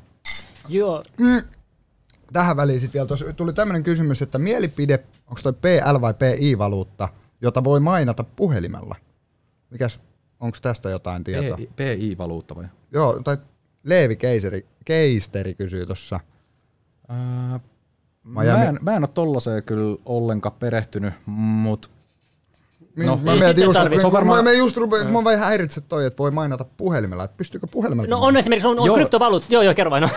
Joo, siis just äh, bitcoiniakin pystyi aikaisemmin mainaamaan niinku ihan perinteisellä läppäreillä. Siitähän se kaikki alkoi. Se ei tarvinnut silloin mitään muuta kuin vaan just nimenomaan niinku prosessin, äh, prosessorin. Niin, niin, niin. Ja siis niitähän just sä olisit pystynyt mainaamaan just puhelimellakin. Pystyt sä vieläkin, mutta kun siellä on nykyään niin paljon sitä tehoa, sinne on tullut niin paljon paremmat laitteistot, että sulla olisi niin pieni todennäköisyys koittaa oikeasti, että sä saisit Sais. sen lohkopalkkion, että siinä ei ole mitään järkeä. Ja tämä on itse asiassa semmoinen juttu, mikä just nimenomaan tekee Bitcoinista tosi vahvan ja just sitä, että sitä ei pystytä muuttamaan. Että mitä enemmän siellä on sitä laskentatehoa, niin sitä vaikeampaa sitä on koittaa niin kuin, yrittää kontrolloida tai muuttaa niitä äh, niin kuin lohkoketjun tietoja ja tällaisia. Niin, niin, niin, se on niin kuin turvallisuusominaisuus. Eli se, että jos sitä pystytään just puhelimella mainaamaan, niin mä väittäisin, että se on todennäköisesti vielä aika uusi valuutta. Ja että silloin siinä on vielä todella paljon turvallisuusriskejä myöskin. Okei. Okay. Hei, tähän väliin vielä, mä en taidettu missä vaiheessa sanoa, mutta tuossa yläkulmassa tosissaan tuolla, niin on toi Bitcoini, tota, arvo tällä hetkellä. On laskenut huntilla tässä podcastin aikana. se päivittyy- Nousee seuraava tunnin aikana. Päivittyy joka 10 sekunnin välein, jos me ko, Niko sen koodas tohon. Mutta, mutta siitä tosissaan Mä näkee. no Sä Mut Minä. nyt meillä on Bitcoinin arvo, mutta mikä on Litecoinin arvo sitten? ATM. Tällä hetkellä about 40 dollaria. 40 Joo, dollaria. varmaan Et siinä on niin iso pudotus. No siis riippuu, miten sä vertaat. Sä sanotaan silloin, kun Mostis oli dollari. Mä, mä oon nyt saanut 40 kerran sen profitin tosta. No, se on hyvinkin. Et, tota, se, siis, tota mä meinaan, niin kattokaa pitkäaikaisesti. Mm. Et Pit, pitkällä juoksulla kannattaa. Mutta mä haluaisin kysyä, tota, että on uhat ja mahdollisuudet, että mitä uhkia mahdollisuuksia näet? Sanotaan, että et mahdollisuudet on tietysti isot, mutta sanotaan uhat voi olla. Sanotaan, että mitä jos nyt vaikka Tämä Facebook oli tekemässä omaa kryptovaluutaa, mä en tiedä, miten, miten onko me tekeillä vai mitä, mutta sanotaan, että se nyt kryptovaluuta, se on kymmenen kertaa nopeampi kuin Bitcoin, se on tätä, tätä, tätä, tässä on näin paljon paremmat ominaisuudet kuin Bitcoin. Mm. Millä tavalla muuta kuin luotettavuus, mitä muuta niin kuin, No se siinä just oikeastaan on, että kun mun mielestä äh, tämmöisillä kaikilla Facebookin kryptovaluutailla ja muilla, niin ne ei oikeastaan kilpaile suoranaisesti Bitcoinin kanssa. Ne kilpailee enemmänkin just myöskin tämän nykyisen rahajärjestelmän kanssa, Et koska ne ei pysty tarjoamaan niitä asioita, mitä Bitcoin tarjoaa. Ne pystyy totta kai just mainostaa itteensä, että joo, että hei me tehdään tämä ja tämä nopeammin, mutta mitä sitten, niin kuin, että Visa tekee sen vielä nopeammin, ei sillä ole mitään merkitystä, ei se ole se, minkä takia Bitcoin on lähtenyt liikkeelle. Et sit just esimerkiksi Bitcoinissa pystytään tämän äh, seuraavan kerroksen tämän Lightning Networkin avulla, niin pystytään tekemään myös salaman nopeasti siirtoja. Niin kuin... Mutta mut miten sitten sanotaan, että nyt eliitti, Illuminati ja kaikki noissa silleen, että joo, me yritetään tehdä, että se, me, me, se on anonyymi about tällä hetkellä Bitcoin suht anonyymi. Sanotaan, että ne yrittäisi keksiä kaiken tavat, että se ei pysyisi anonyyminä, ne yrittäisi tehdä, että se kaikenlaista tehdä. Tarvii. Niin miten me pystyttäisiin niin estää väistää se? Onko Bitcoinin mahdollisuutta pysyä niin anonyymiä? Pitääkö me koko ajan sitten vaan keksiä niin just niitä, niitä rei, reikiä, jos valtio yrittää koko ajan enemmän sensuroida kauppapaikkoja, pistääkin ja muuta? Mitä, miltä pystytään taistella tällaisia vastaan ja saada se arvo koko ajan pysyä nousussa ja valta, Bitcoinin valta kansalaisten käsissä? Joo, eli Bitcoinissa tosiaan niin kuin siellä on todella paljon niitä kehittäjiä, jotka nimenomaan keskittyy siihen, että ne haluaa pitää Bitcoinin. Se ei ole siis anonyymi täysin, se on pseudonyymi. Eli sul, sulta ei kysytä mitään henkilötietoja, kun sä aloitat lompakon tai jonkun muun, muut, jossa meet ja vaikka ilmoitat Facebookiin, että joo, että hei, minä olen tämä henkilö ja mä omistan tämän osoitteen, niin siitähän se pystytään yhdistää suhun. Niin kuin, että se ei ole silleen täysin niin kuin sataprosenttisen anonyymi, mutta siellä on paljon justiinsa kaikki näitä koodaajia ja kehittäjiä, jotka koko ajan parantaa niitä ominaisuuksia. Ja yksi, mikä tällä hetkellä on ainakin käytännöllinen, on tämmöinen kuin CoinJoin. Eli äh, sä pystyt liittämään, äh, sanotaanko vaikka näin, että mm, me kaikki kolme, äh, tai otetaan tämmöinen esimerkki, jos meillä olisi kultaa, kaikilla kolmella olisi no. yksi harkko, ja siinä olisi joku jäljitin, niin olisiko teidän mielestä järkevää, että jos me sulatettaisiin nämä kaikki meidän kullat yhteen, ja että sitten sen jälkeen sieltä tulisikin silleen lopputuloksena, että kaikissa on ne samat jäljittimet. Mm, joo, joo, Eli joo. kukaan ei pysty mm. oikeasti tietämään, että mikä näistä kolmesta sitten on meidän. Ja niin, niin, niin, niin Mutta monihan altcoin on tehnyt, Dark, jotkut muistaa Darkcoinin esimerkiksi, niin sehän Joo. oli tosi suojattu, että pystyykö Bitcoinikin tähän sama, mitä Darkcoin teki, pystyykö sitä muuttaa samalla lailla kuin Darkcoin vai onko niinku... Joo, oikeastaan nyt ehkä nämä isoimmat niin tämmöiset yksityisyyteen keskittyvät kryptovaluutat, ne on niin kuin Monero, no oikeastaan se on se, niin kuin, mitä mä sanoisin, että siinä on ihan sille järkeä. Se on hyvä järjestelmä, mutta se, miten ne luo sen anonyymiyden, niin se on tosi raskasta. Se siis vie tosi paljon tilaa just koneelta ja muulta. Eli sen takia sitä ei ole otettu bitcoinin siihen pääkerrokseen. Mutta se just on, että bitcoin, tämä normaali ensimmäinen kerros, tämä lohkoketju, niin se on vain just ensimmäinen niin kuin taso.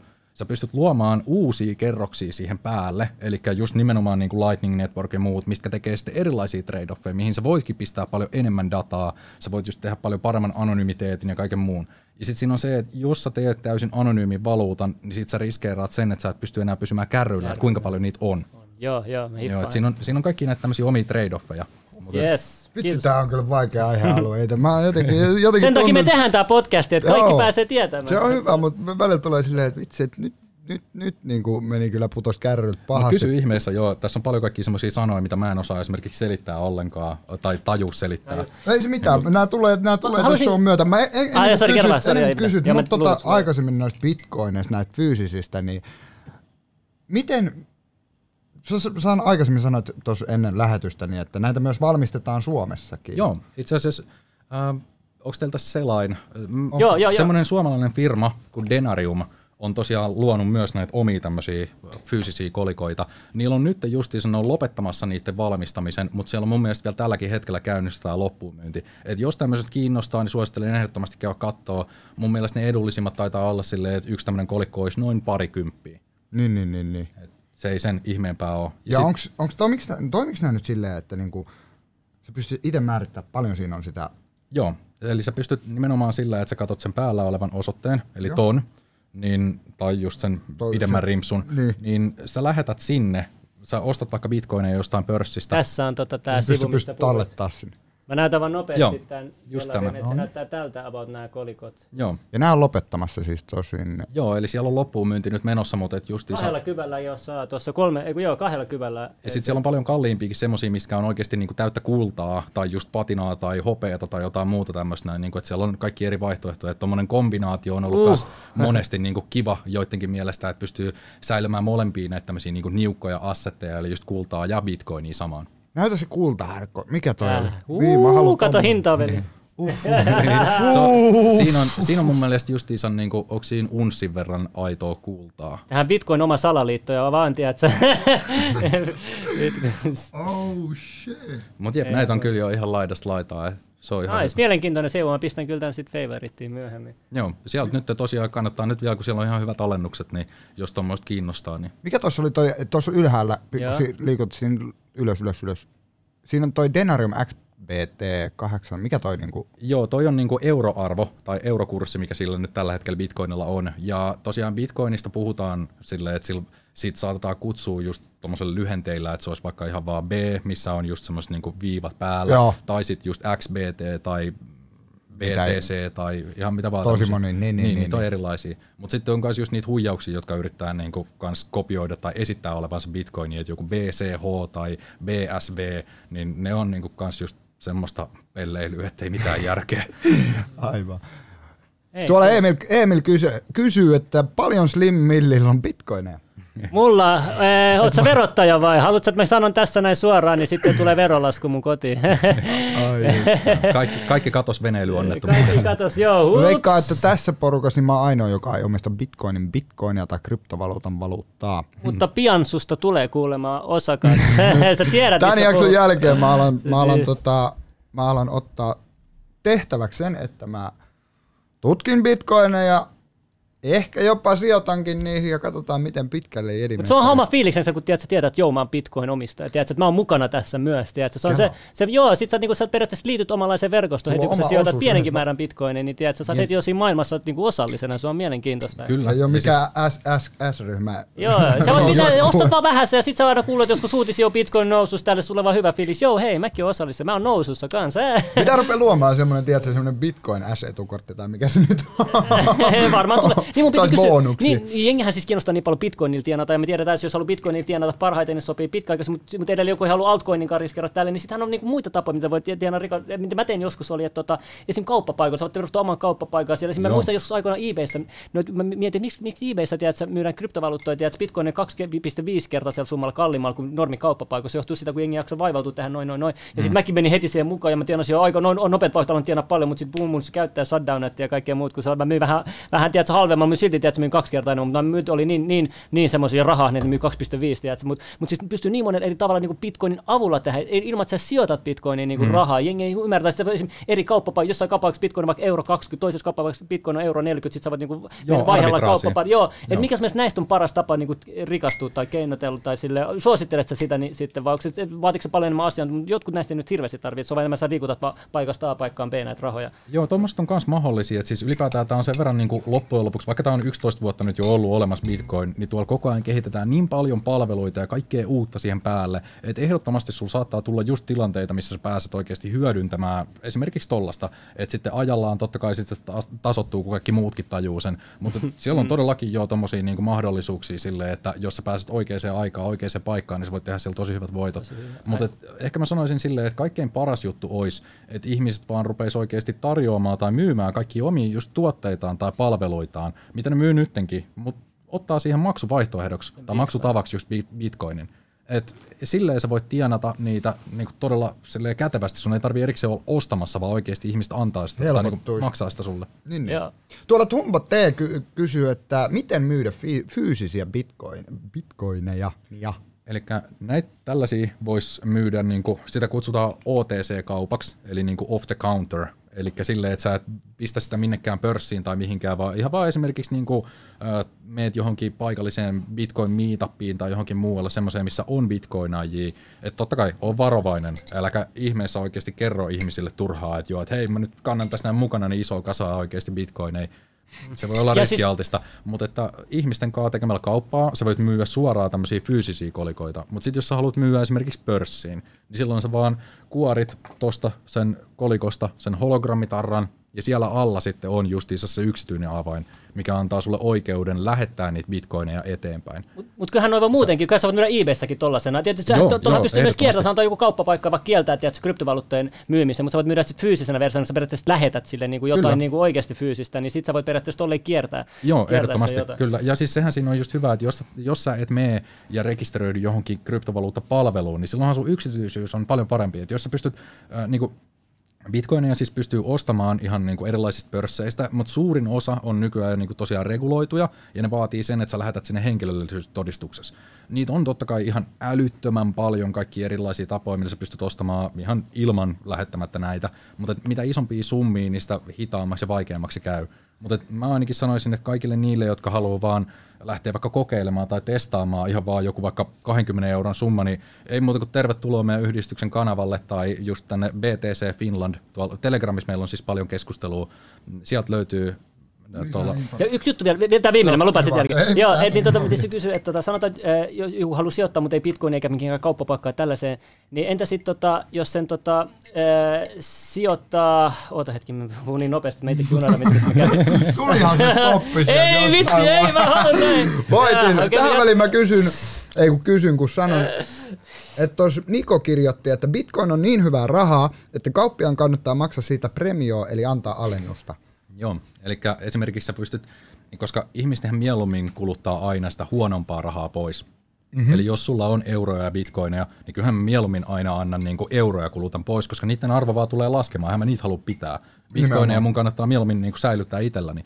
Mutta se, että jos sä haluat just insentivoida ihmisiä, että ne oikeasti maksaisi sulle bitcoineilla, niin anna niille joku pieni alennus. Ihan vaan vaikka joku 5 prosenttia tai joku tämmöinen. Koska siis 5 prosenttia siinä bitcoinin hintavaihtelussa, niin sehän niin kuin, sä saat sen kyllä helposti Niin, takaisin. takaisin. Tai, Tulee, niin kuin, tulee sitten, että niin, että siinä ei mitään ihmeellistä ole. Semmoisella sä pystyt kannustaa ihmisiä maksamaan sulle sillä. Niin, niin, niin. Taas hei, Jimi oo paikalla jälleen. Tämä on tämä meidän vakiolahjoittaja. Jimi lahjoittaa tällä kertaa 10 euroa ja kysyisin samalla, että MP Jacks Liberty Wallet. Wallet. Elikkä Onks mitään haju, mikä mikä se toi on? Mä en itse tiedä. En mäkään tiedä. Mä en ole ihan varma. Mä oon, pieni hetki. mä oon kuullut mun mielestä Jimmy Joop testaa meitä. tollasesta jostain Jacks. Liberty Wallet Jacks. Katsotaan mitä tulee, kun kirjoittaa Google. Blockchain Wallet, Google Play. Uh, mikä tää on? Tää on joku appi vissiinkin. Jonkinlainen Joo. appi. Blockchain Wallet appi. Eikö nää näyttää Blockchain Wallet? Wallet, joo. Joo, eli tämä on todennäköisesti semmoinen, mikä pystyy, että sä lataat siis tosiaan omalle puhelimelle niin tämmöisen kryptovaluuttalompakon ja se pystyt tallettaa sinne monia muitakin kryptovaluuttaa kuin pelkästään bitcoinia. Se on se yleisin tapa, miten niin bitcoinia käytetään. Et jos haluat jedidiko- jedidikoittaa, niin tota, mä voin tosiaan lähettää sulle myös pienen määrän bitcoinia vaikka tässä suoraan lähetyksen aikana, että lataat vaan puhelimelle just semmoisen kuin Mo, äh, Blue Wallet. Joo. Näitä on erilaisia. Niin, siis niitä on ihan, niitä on varmaan kanssa tuhansia erilaisia lompakoita. Onko ne sitten anonyymejä kanssa? Se on, ne on samalla kuin mobile pay, mutta bitcoinille. Se, se, mikä hyvä juttu siinä on, että tota, et, et, ei suositella su- laittaa isoja summia, helposti häkätään muuta. Mm. Niin kun, sit kun sulla on isoja summia, sä laitat just näihin fyysisiin kolikoihin, mitä niin meillä on, ja USBihin mitä on. Mutta sitten jos on- sanotaan, haluat laittaa tuhat alle euroa, tiedätkö, niin sitten se on about hyvä laittaa vaikka tiedätkö, tommoseen paikkaan, missä voi nopeasti siirtää rahaa ja te, pa, maksaa palveluita. Sitten kun se loppuu, niin sit sä taas otat tähän is- lisää siihen, Joo, siis siihen mä, sovellukseen. mä sanoisin myös silleen, että nämä tämmöiset on niinku niitä sun pitkäaikaisia säilöjä, eli mitä sä oikeasti haluat pistää sitten jonnekin hyvään jemmaan ja etkä koko ajan olla säätämässä niiden kanssa. Et jos sä haluat just tehdä lähe, niin kuin lähetellä niitä tai käyttää bitcoineja, niin silloin se olisi vähän sama kuin, että nämä on sun niin kuin säästötili, mutta sitten justiinsa tämä sun puhelimen joku lompakko, niin se olisi vähän niin kuin sun oma tämmöinen fyysinen lah- nahkalompakko. Eli sä et pidä siellä sun koko omaisuutta, vaan vaan just peruskäyttörahaa. Niin, niin, niin, aivan, okei. Mutta onko toi, oliko siis nämä applikaatiot, mitä puhelimia on näitä walletteja, mutta onko nämä kaikki anonyymi, anonyymi, pystyy olla anonyyminä vai? Joo, siis sanotaanko vaikka, että siellä on monia semmoisia erilaisia vaihtoehtoja, että mobiililompakot yleensä, niin ne ei ole kaikkein parhaimpia anonymiteetin kannalta, mutta äh, silleen, että se on ihan normaali käyttää niitä, sä et oikeastaan paljasta No riippuu justiinsa lompakosta, että mitä sä kerrot niille. Voi olla, että sä just totta kai otat yhteyttä just omalla ollaan IP-osoitteella, mutta sitten sä voit ladata just esimerkiksi semmoisen ohjelman kuin Orbot, Joo. mikä tavallaan antaa sulle Tor-yhteyden siihen sun puhelimeen. Eli silloin sä peität sun oman IP-osoitteen, silloin sä et paljasta sitäkään tietoa. Yksi juttu, nyt mä muistan, mitä sanoa. Kumpi on parempi, sijoittaa bitcoiniin vai palveluihin, jotka, jotka niin kuin on tekemisissä bitcoinin, oliko se vaikka bittimaatti tai olisi joku maailmanlaajuinen. Mi- Mitä mieltä saat, onko se hyvä sijoitus myös sijoittaa näihin, jotka tekee näitä bitcoin-palveluita? Onko se parempi tu- a- apu bitcoinilla vai se, että sä sijoitat itse bitcoiniin? Mä sanoisin silleen, että ää, kyllä se, niin kuin, että jos tosiaan havittelee sitä mahdollisimman suurta voittoa, taloudellista voittoa, niin silloin kyllä mä suosittelen mieluummin sijoittamaan bitcoiniin. Harva yritys pystyy nousemaan yhtä niin kuin monia prosentteja samassa ajassa kuin mitä sitten taas bitcoinin niin valuutta pystyy. Mutta totta kai, jos sulla on oikeasti jo iso määrä kaikkea, niin ehdottomasti suosittelen kans ottamaan osaa just näihin isoihin yrityksiin, että näistä voi tulla just niitä tulevaisuuden Appleja tai Googleja tai jotain tällaisia, niin ehdottomasti niissäkin on paljon potentiaalia. Et kannattaa hajauttaa sitä omaa omistuskantaa. Joo. Natsa. Mitähän meillä oli vielä? TE-toimiston Marja-Leena.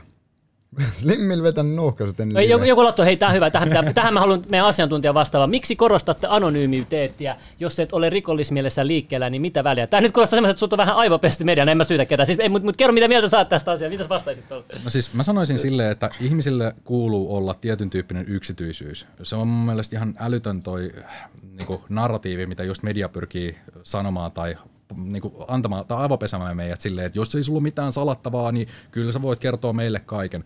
Mm. Siinä on todella isot riskit. Siis silleen, että niin kuin se on ihan älytöntä, että meistä kaikki tiedot oikeasti lähetetään jonnekin tiettyyn yhteen paikkaan. Ehdottomastihan ne niitä kontrolloi ja niin hyväksikäyttää meitä vastaan. Jos ei nyt heti, niin sitten myöhemmin. Niin Niin kuin, kuin, mitä se kellekään ylipäätään kuuluu? Niin, Niin, silleen, että anonymiteetti, niin ei, se kellekään kuulu. Jos et sä itse halua, että sun tiedot on julkisia, eh, niin, niin tota, esimerkiksi mä, mä voin olla täällä podcastissa, mä voin olla kaikissa sosiaalisissa media-asioissa, mä voin olla julkin niin paljon, mä voin sanoa mun itse, mä itse aina kerron rehellisesti kaiken itsestäni, mutta on mullakin niinku tiettyjä asioita, mitä en mä halua kaikkea julkiseksi. On, on asioita, mitkä niinku, esimerkiksi vaikka tosi vahvasti talous on semmoinen, että ei kukaan halua, että sä kerrot paljon, mi- miten sun talous menee, koska ihminen on, semmo, ihminen on ahne. Mm. Ja tää on se, että Mutta siis tämän toi, takia... toi DJ on varmaan semmoinen tyyppi, kun harrastaa seksiä, silloin on ikkunat ovet auki, että kaikki pystyy nähdä. No ei, se, se, se on, No, mut ei siis ole just- väliä Mutta siis mun mielestä toi on, toi on hyvä niinku esimerkki siinä, että, jo, että, että niinku yksi perusesimerkki siitä anonymiteetistä on oikeastaan just se, että GG, viitit sä kertoa meille kaikille, että kuinka paljon sulla on omaisuutta tilillä, niin. tai kuinka paljon rahaa sulla on. Se Et- on justiinsa se pointti siinä yksityisyydessä ja niinku anonyymiydessä, että se ei kuulu kellekään, niinku, ei muiden tarvii sitä oikeastaan tietää. Kunhan me tiedetään vaan justiinsa, että sä et ole yhtäkkiä nyhjässy jostain ylimääräisiä bitcoineja tai jotain muuta tämmöistä näin, mutta et se me tiedetäänkin just ajamalla niitä omia ohjelmia. Tuossa tuli yksi tosi tärkeä, että tämä pakko käydä läpi, koska tämä on se, mikä, mikä oikeasti nyt tää tärkeä tietää, että miksi, ei, kun vielä, eh, miten BTC muunnetaan fyysiseksi. Nyt kun joku haluaa nyt bitcoinin, mikä, mikä se olisi että helpoin tapa nyt jonkun saada mm, eh, eh, ra, käteisensä, eurokäteisensä vaikka bitcoiniksi ja sitten bitcoinin euroksi käteisen. Mitä sä suosittelisit vuonna 2020 te- Tuo mulle tämmöisen 200 asian? euroa, mä annan sulle nää. No siis se just vähän riippuu sillä, että millä summalla haluaa mennä ostelee. Et jos haluaa just niinku, mä suosittelen aina sitä oikeastaan, että ei kannata heti mennä ja sijoittaa kovin isoa summaa. Kannattaa vähän just tutustua siihen ja perehtyä. Tosiaan se paras sijoitus, mitä sä voit tehdä tässä skenessä, on ihan vaan just se, että sä oikeasti opiskelet tätä. Että sä ymmärrät, miten tämä toimii ja mitä varten tämä on. Mutta pääasiassa mä sanoisin silleen, että ihan vaan jotain tämmöisiä testisummia, niin tosiaan ei muuta kuin liittykään niin kuin sinne Telegramin puolen ryhmiin, Konsensus ry tai sitten tämä BTC Finland, niin sieltä voi todellakin pyytää itselleen jotain vaikka pieniä summia. Ei nyt kannata lähteä pummimaan, mutta kohteliaasti kysyä, että hei, jos joku haluaisi vaikka vähän jeesaa tai lainata jonkun pienen määrän, että mä pääsen testaamaan, niin varmasti semmoinen onnistuu. Et niinku just joku ihan vaan parilla dollarilla, lähettelet niitä edestakaisin pari kertaa, sit sulla on jo paljon enemmän varmuutta, että miten se toimii. Mutta sen jälkeen, niin jos sä haluat ostaa vaikka nyt sitten ihan vaan jollain satasella, niin mä uskon, että aina yhteisöstä löytyy sellaisia henkilöitä, jotka voi myydä sulle sen verran. Sen verran. Jos sä haluat ostaa vaikka nyt useimmilla tuhansilla, niin ehkä sitten mä suosittelisin tätä coinmotion.com-sivustoa. Se on myös semmoinen suomalainen palvelu. Se ei ole niinku pörssi, vaan se on vaihdantapalvelu. Siellä, ite- siellä kulut on vähän korkeammat kuin normaalisti pörsseissä, ja se joudut kansantaa sinne sun omia henkilötietojas, mikä on siinä mielessä niin nihkeä juttu, mutta sitä varten sitten on nämä kaikki muut just CoinJoinit, tämmöiset niin kolikkoliitokset, millä Niin, sä niin. pystyt just peittämään sitä sitten, että mistä ne kolikot on tullut ja muuta. Niin, niin. GG kommentoi, ymmärrän kyllä pointtinen, mutta eihän noin normipankit jakele noita tietoja, kelle sattuu. Älä nyt lähde hemmettiin uskoa tommoseen. Ei nyt siis, millä, okei, okay, millä, miten sä perustelet ton, että pankit ei jakele noita tietoja, kelle sattuu. Ja sitten toinen juttu, mitä mä haluan lisätä tohon, tohon kommenttiin on se, että mitä se pankillekaan kuuluu.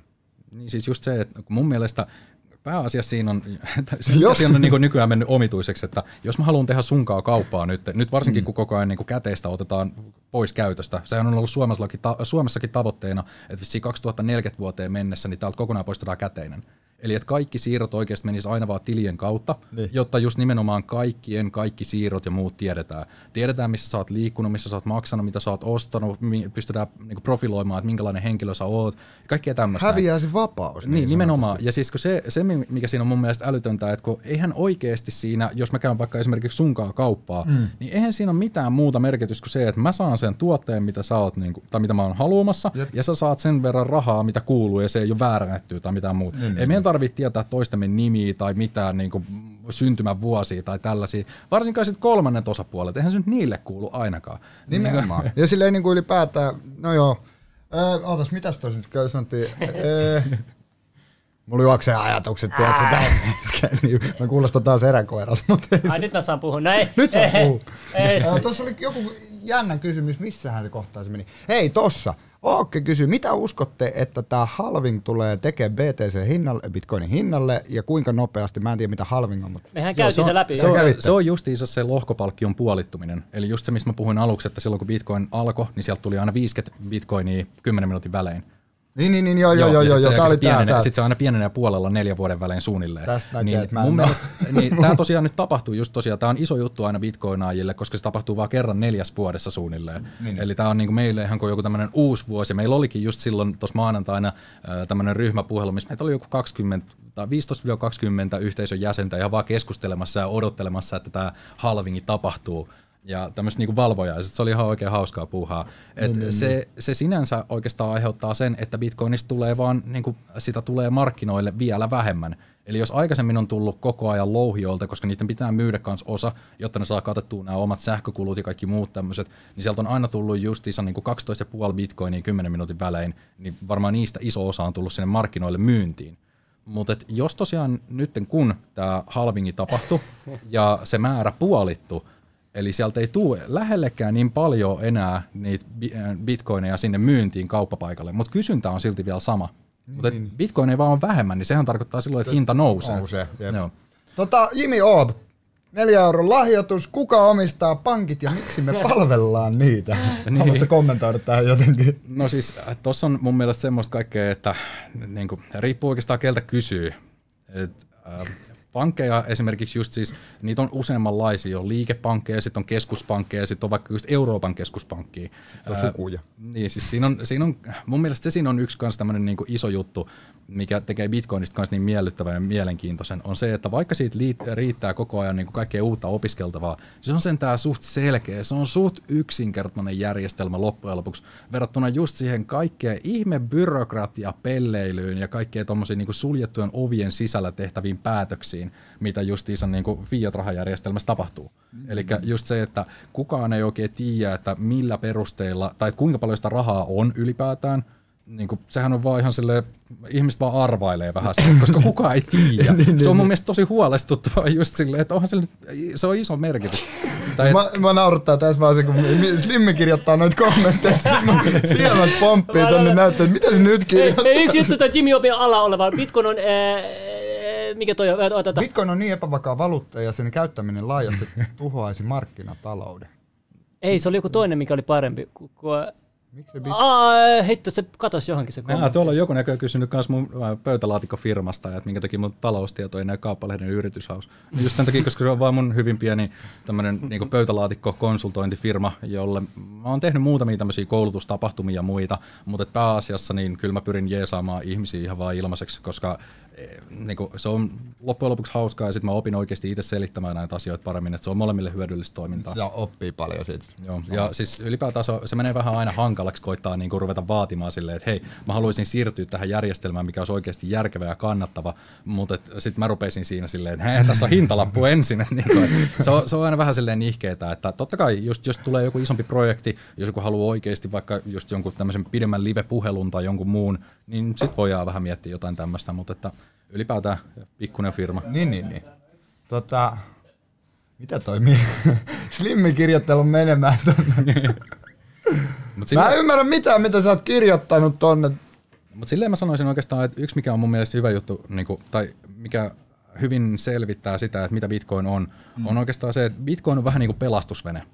Joo. Siis silleen, että niin niinku- kuin, niin kuin isossa laivassa, niin Bitcoin on se niin pelastusveneet. Eli suurin osa porukasta, kun lähtee vaikka nyt Siljalainille, niin eihän ketään kiinnosta justiinsa, että joo, että hei tuolla on pelastusveneet, nää, mm. miten ne toimii, että kuinka monta sinne mahtuu, ei ketään kiinnosta. Mutta sitten vasta just nimenomaan, no sanotaan vaikka tällainen Titanicin esimerkki, että sitten kun paska osuu tuulettimeen tai laiva osuu jäävuoreen ja sitä kun aletaan oikeasti uppoamaan, niin sitten siinä tulee todella kova kiire porukalle ja hirveä kiinnostus, että hei, kai mulle on paikka siellä pelastusveneessä, hei, miten tämä toimii, kai, tää, niinku, kai nämä pelaa nämä jutut. Et se on on mun mielestä siitä vähän liian myöhäistä ajatella sitä siinä vaiheessa. niin siis, että kyllä varmasti kaikki tulee saamaan osuutensa bitcoinista, mutta niinku just nimenomaan siitä hinnasta sitten ei tiedä. Et mä itse just suosittelen pitämään bitcoinia semmoisena justiinsa, no pelastusveneenä, että sun ei kannata todellakaan odottaa siihen asti, että kunnes kaikki muut tulee samaan aikaan paniikissa sinne ryntäämään ostamaan, vaan että miksi et sä varautuisi jo nyt vaikka etukäteen silleen, että ei se, se ei vaadi mitään niinku kovin isoa juttua. Että se tosiaan on- sä saat tasaosuuden niistä niinku kaikista bitcoineista, just jos se jaettaisiin kaikille maailman ihmisille, niin ihan vaan sillä about 25 eurolla. Joo.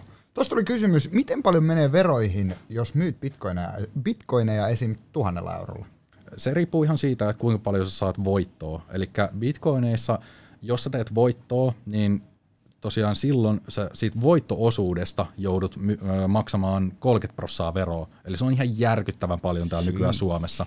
Mutta se on vaan ja ainoastaan siitä voitto-osuudesta. Jos sä teet tappioon, niin sit sä voit vähentää sen verotuksessa nykyään. Et nyt se on jo vähän fiksuuntunut, mutta et aikaisemmin se on, se on ollut vielä järkyttävämpää. Niin, mutta niin. sille hyvin pitkälti vastaa oikeastaan niin perus vaikka osakekauppoja tai muita tällaisia. Teet voittoa, maksat osan. Et tee, tai teet tappioon, niin sit sä voit pistää vähennyksiä. Niin, niin. Sitten kysyttiin, että eikö ole ongelmallista, että bitcoin, bitcoineja on rajallinen määrä? Mä just sanoisin, että ei oikeastaan, vaan se on just ihan loistava juttu. Mm-hmm. Et koska tosiaan niin sehän kuulostaa omituiselta, että just jos ajattelee, että miten 21 miljoonaa bitcoinia riittää just 7 miljardille ihmiselle, mutta tosiaan niin kuin sanoin, niin bitcoin, yksi bitcoin jakaantuu 100 miljoonaan osaan. Eli siinä, missä meillä on niinku eurot, jakaantuu sataan osaan, eli just sentteihin, niin bitcoin jakaantuu sataan miljoonaan osaan, just satoseihin. Sat, niin just olin sanonut uh. sata. Ja siis silleen mä sanoisin oikeastaan, että just nimenomaan Bitcoinissa se perusyksikkö, niin se on just se oikeasti Satoshi.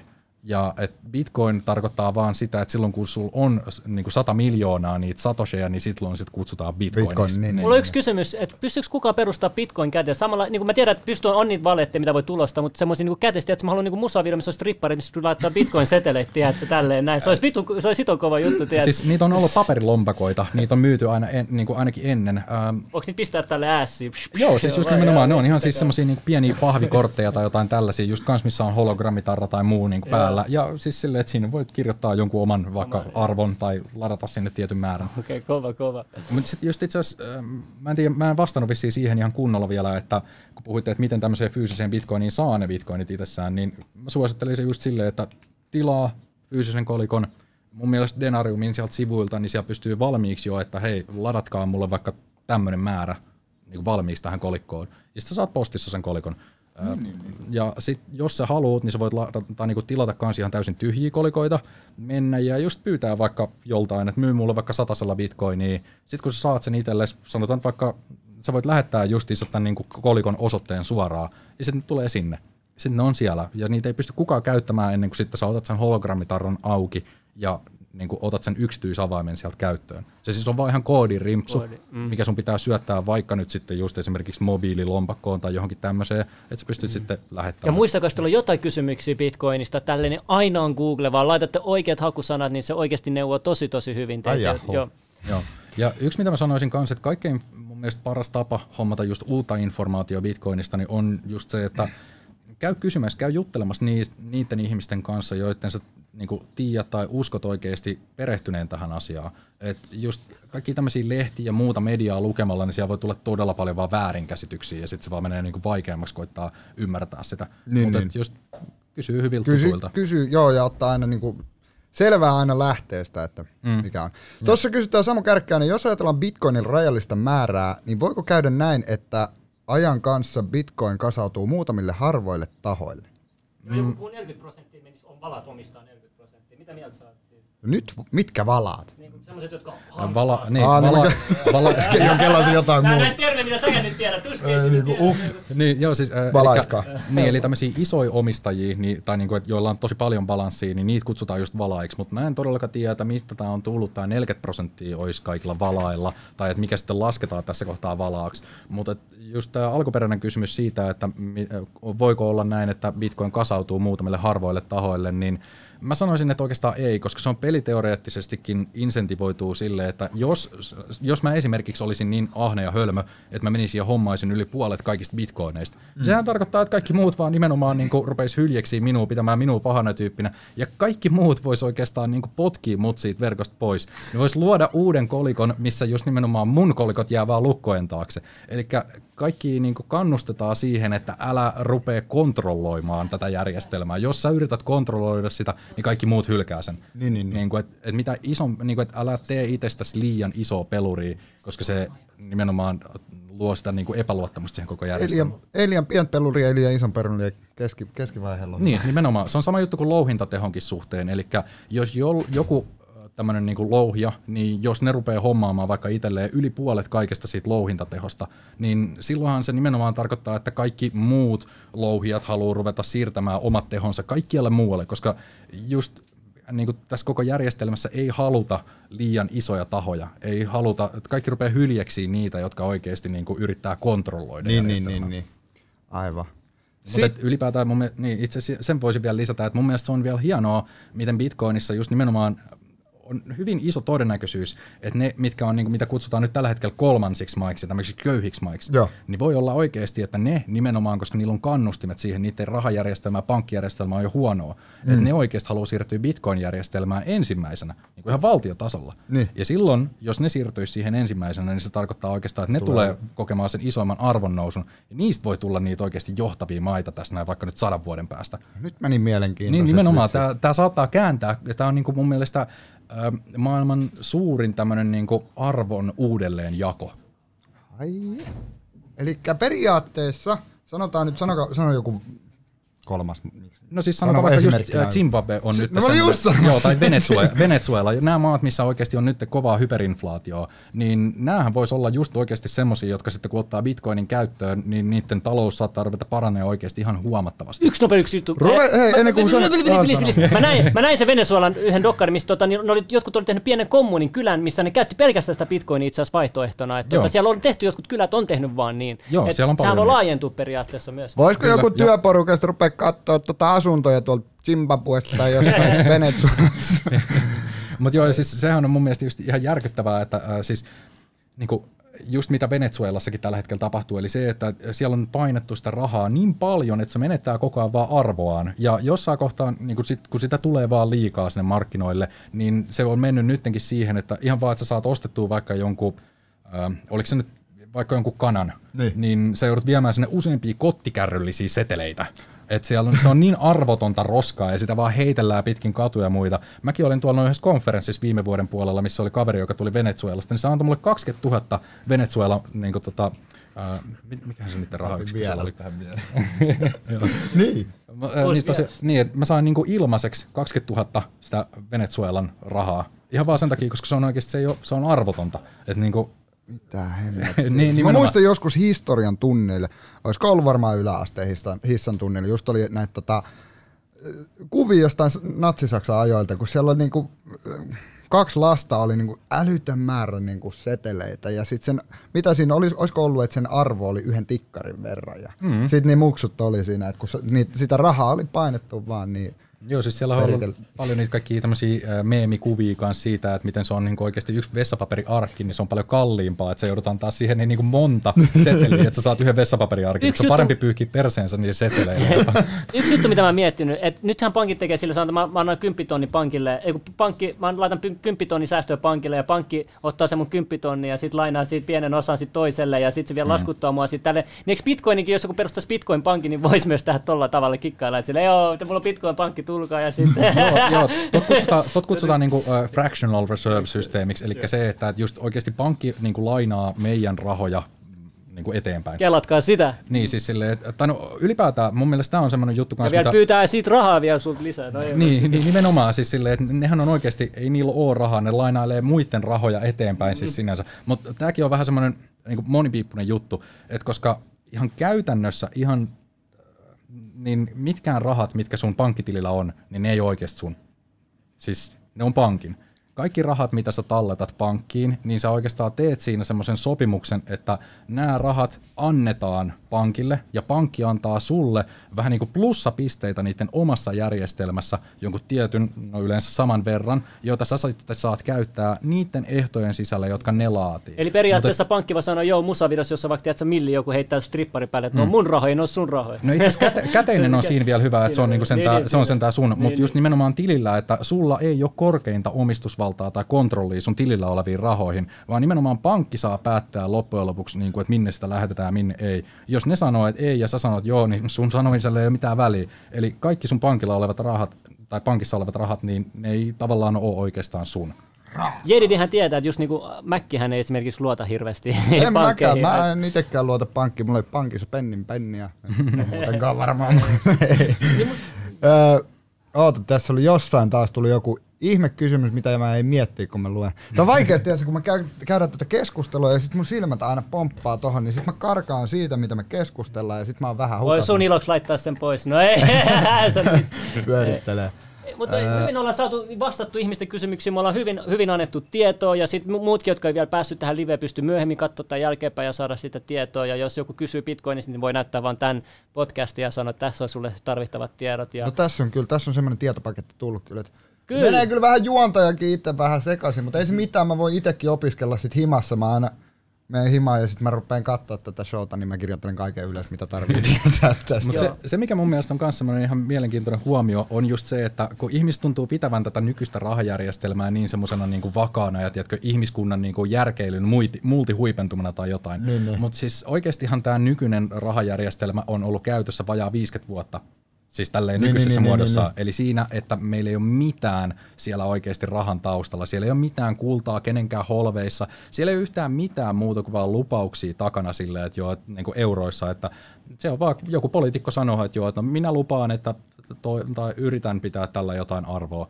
Mm. niin, kuin, että ei siinä ole mitään sen ihmeempää. Ja tämä on just semmoinen absurdi juttu, että koska meillä on ihmiskunnan historian aikana ollut aina mieluiten justiinsa niitä niukkoja niin kuin assetteja, just niin kuin kultaa tai muita jalometalleja, niin niitä ollaan käytetty oikeana rahana. Niin, niin. niin nyt meille on just, me ollaan vaan totuttu siihen, tai meitä on aivopesty mun mielestä siihen, että me ollaan annettu tietylle porukalle mahdollisuus luoda sitä rahaa ihan niin paljon kuin niitä itseä oikeastaan huvittaa, ja siirrellä sitä ihan minne, niitä itse, min- minne ne itse haluaa, yleensä just kavereille tai niille, niihin projekteihin, mitkä ne näkee tärkeiksi. Hyötyy siitä Niin, itse. siis tämä on mun mielestä niin absurdi siinä määrin, että äh, niin kuin, Täysin samaa mieltä. Tota, mitä mieltä sä oot tämmöisestä? Mulla tuli itse asiassa tämä mun oma kysymys. Ja siitä, kun mä oon itse VR-konduktööri, ja mut, mä kohtaan tosi paljon tämmöisiä, että kaikki, kaikki maksu, niin kuin esimerkiksi lippujen ostaminen, kaikki niin kuin, koitetaan niin kuin siirtää mobiili, tai niin kuin mobiiliseksi ja sähkörahaa ja tämmöiseen. Ja mitä sä oot mieltä sitten, että niin kuin, Plus koronan takia, anteeksi mä Niin. koronan takia nyt käteenhän on vähentynyt tosi paljon. Että eikö, sekin, mm. eikö sä nyt se on agenda kanssa, niin yrittää saada käteisen nyt silleen pois. Joo. Mitä mikä sun mielipide on tähän asiaan, että koitetaan Kyllä mä, siis kyllä mä sanoisin silleen, että hyvin moni poliitikko kanssa ymmärtää, mitkä on ne oikeasti käteiden, käteisen niin kuin tärkeät jutut, mutta sitten taas kyllä se tuntuu olevan tämmöisenä niin kuin isompana agendana se, että pyritään poistamaan se ja siirtämään se, että kaikki maksut tapahtuu oikeasti kolmansien osapuolien kautta, ja nämä tosiaan, niin kuin, näähän lähettelee just niitä tietoja ja myy niitä eteenpäin. Esimerkiksi just Jenkeillähän on semmoiset säädökset, että ää, niin kuin just Visa ja Mastercard on just näitä isompia niin kuin maksuprosessoreita, ne Joo. on mun mielestä molemmat niin kuin pääasiassa jenkkiläisiä yrityksiä, ää, niin niin kuin niillähän on laissakin silleen, että ne saa vahtia ja kuunnella ja seurata kaikkien ulkomaalaisten, kaikki maksu, maksuja ja puheluita ja tekstiviestejä ja kaikki muita tämmöisiä, mutta ne ei saa vaan omien kansalaistensa niin kuin juttuja tietää.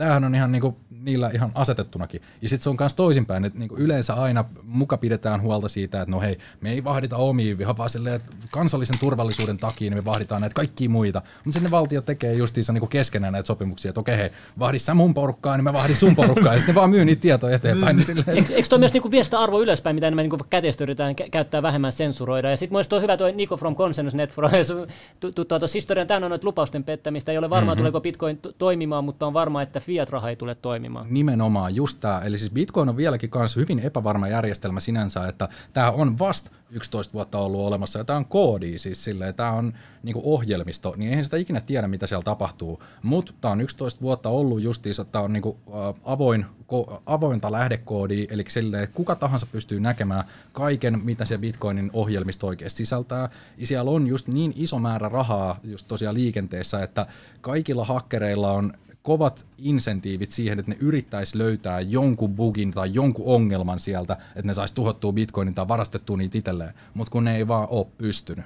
Niin, niin kuin, että tämä on, tää on just sitä, että siellä on niin paljon niitä hyviä, kovia koodaajia, jotka oikeasti haluaa ylläpitää tätä järjestelmää. Mutta ehdottomasti just toi, että se on kyllä mun mielestä ihan täysin sata varmaa, että ei tämä tule jatkumaan tai tule toimimaan silleen, että tietyllä porukalla on vaan kontrolli ja ne saa niinku mielivaltaisesti tehdä mitä haluaa. Mm. Koska siis se, mikä siinä on omituista, se, että kaikki raha, mitä tuolla printataan, niin sehän on meiltä kaikilta pois.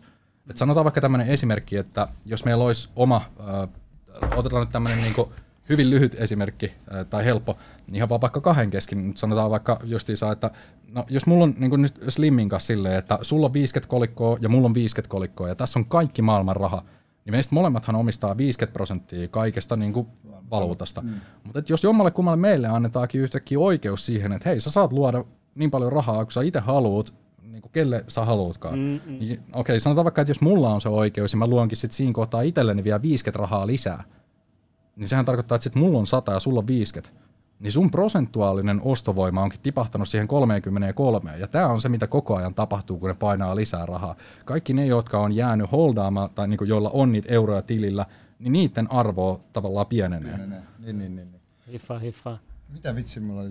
Mullakin oli Mä jotain. häiritse ko- konsertakommentti tonne, mä jäin Ei, älä, älä keskit liikaa Mut mulla tuli tosta konsert, konserttakommentista tuli mieleen, että tota, öö, lääke, lääkebisnes yksi maailman isoimpia bisneksiä mm. maailmassa ja onko, onko bitcoinilla mitään? Aina yksi juttu, mitä kysyä. Ja- ja pili, pili, pili, mä, nyt mä muistan, kun mä pelkään, että mä unohdan se. Niin mun piti kysyä, että, tota, että Bitcoin, kun sanotaan, että se on tosi epäeettistä se louhiminen, että se kuluttaa tosi paljon sähköä verkkoon. Onko mitä muita, muita tiedätkö, mi- mitä mieltä sä oot siitä? Onko jotain ratkaisuja vai onko toi vaan jotain turha ongelma? Mitä mieltä sä oot siitä? Mä sanoisin silleen, että pitää miettiä myös, että mistä se sähkö tulee. Siis koko ajan mikä tahansa teknologia meille tulee käyttöön, niin totta kai se vie enemmän ja enemmän sähköä. Niin kuin, että just vaikka tietokoneet vie hirveästi sähköä, ei siinä ole mitään ongelmaa. Pääasiassa oikeastaan pointti on se, että mistä se sähkö tulee. Ja Bitcoinissa, niin totta kai, siellähän on niinku todella kova se peliteoria siinä, että kaikki pyrkii menee paikkoihin, missä pystyy louhimaan tai saa sitä sähköä mahdollisimman halvalla. Ja missä on yleensä halvin sähköä, on ne paikat, missä sitä tuotetaan valmiiksi tosi paljon, mutta siellä ei vaan kysyntää tarpeeksi. Eli E- ylimääräinen sähkö. Eikö toi auta periaatteessa taloutta paljon tämä Bitcoinin niin lauhiminenkin periaatteassa? Et, niin kuin, eikö periaatteessa nämä fiat-järjestelmän talouskin hyödy aika paljon Bitcoin-jutusta? Miksi ne sitten taistelee niin samaan aikaan, mutta ne myös hyötyy siitä, kun tiedät, se Tulee, siis, mun rupesin- se on, niin kuin, niin, se on niin kilpaileva tavallaan järjestelmä, Mm. siis silleen, että koska kaikki ne niin kuin nykyiset poliitikot ja just pankkirit ja muut tämmöiset, niin nehän menettää tavallaan omaa valtaansa ja kontrolliaan siinä, että joo, että jos bitcoini hyö, yleistyy. Kun mä näen niin hyvän tulevaisuuden sille, että koska jos et sä voita jotain, niin parempi liittyy siihen. Että sanotaan nämä edititkin näkee, okei, okay, Bitcoin, tiedät, me Mhm. yritetään, mutta me ei vaan pärjätä sille, niin se on vaan parempi, että mekin sijoitetaan siihen. Että periaatteessa me voidaan tuolla tavalla niin kuin, niin kuin sit voittaa se. Joo, siis just toi, että on hyvin todennäköistä, että jossain kohtaa jotkut valtiot just rupeaa niin kuin taistelemaan vastaan bitcoinaa, tai niin kuin just sitä, että koska ne ei halua, että älkää ottako tätä käyttöön, koska me menetetään muuten meidän valta. Eikä siinä mitään, se on hyvin todennäköistä silleen, että jotkut valtiot näin tekee. Mutta mitä, jos vaikka nyt sanotaan esimerkiksi, että äh, niin sanotaan vaikka justiinsa, että jenkit haluaa kieltää sen näin, niin silloinhan se nimenomaan kannustaa vaan kaikkia muita maita ottamaan se oikeastaan käyttöön, että ne ottaakin sen täysin, ep, niin kuin, po, ö, täysin käänteisen ö, reaktion siihen, niin jotta ne just saa kaikki ne jenkit tulemaan sinne niiden maahan. Että se on niin kuin peliteoreettisesti silleen, että mitä enemmän joku rupeaa kieltää, niin sitä enemmän se on niin kuin kannattavaa jollekin sit ruveta sallimaan. Että aina tulee tämmöisiä mm. tilanteita. Nice. Tuossa oli kom- mikrofoni Perttiläinen. Mä olin äsken kysyä jotain kysyä. Mä en muista. mä saan Mut mun oli suuni Niko. Niko, Niko kirjoitti, että Bitcoinista on kertaalleen löytynyt tuollainen, mistä bugista meillä on kyse? Se oli siis, eli Bitcoinista on tosiaan kerran löytynyt tämmöinen bugi, eli ohjelmistosta on löytynyt semmoinen koodi tai niinku virhe, missä justiinsa joku pystyy luomaan hetkellisesti miljoonia bitcoineja ihan tyhjästä vaan. Mut, niin, toi, toi, vir, toi virhe tai toi bugi, niin se saatiin niinku saman tien pak- paikattua ja että kaikki ne kolikot tavallaan niinku katos pois, että niitä ei ikinä ollutkaan. Eli just tommosia totta kai voi tulla, mutta että ei se vaikuta millään tavalla nyt tällä hetkiseen tilanteeseen. Ja just se siinä on mun mielestä hienoa, että Bitcoin on vähän niin kuin antihauras. Eli se on koko ajan tuolla avoimena julkisesti, ja kuka tahansa voi hyökätä sen kimppuun. Koko ajan kuka tahansa voi tökkiä sitä mistä tahansa kulmasta. Ja mitä enemmän sitä tökitään, niin sitä kovemmaksi se muuttuu. Se on vähän niin kuin, että sä heittäisit, tai niin kuin, että sitä, sitä vahvempi se on. Silloin se osaa niin kuin oikeasti puolustautua niitä samoja vanhoja hyökkäyksiä vastaan. Eikö se periaatteessa immuuni, silloin immuniteetti, Niin, nimenomaan. immuniteetti tähän, näitä hyökkäyksiä ja se vielä kääntää sen hyödyksi. Niin, nimenomaan, että mitä enemmän niitä löytyy, niin se oikeasti vaan vahvistuu koko ajan. Se, niin sitten tiedetään, ne, ne koodaajat tietää, että mikä se on, se ongelmakohta, ne paikkaa sen, sitten se on taas vahvempi. Mä sanoisin, että mun mielestä se on hyvä äh, niin kuin vertailukuva se, että Bitcoin on vähän niin kuin sä heittäisit pikkulapsen, joo, joo, toi on hyvä esimerkki. Jatka, jatka, jatka, jatka. tää- tää- se, on sama, se on sama kuin heittäisit pikkulapsen viidakkoon. Se voi olla, että se kuolee siellä. Se oli mun tarina. Tai mut jos, niin, mut jos se nimenomaan oppii siellä selviytyy, niin siitä tulee ihan helvetin kova jätkä. Se tulee pieksemään kaikki nämä meidän niinku, Kelaa vitsi. niin, niin, nimenomaan niinku, et se siinä just on, että Tuossa oli tota, nyt mä taas ha- haen näitä kysymyksiä. Niin, tosissaan, tuosta louhimisesta vielä sen verran. Eli periaatteessa, jos mä nyt menen mökille ja asetan sinne aurinkokennot, paneelit, kaikki ja rupean kerran auringosta voimaa, hmm.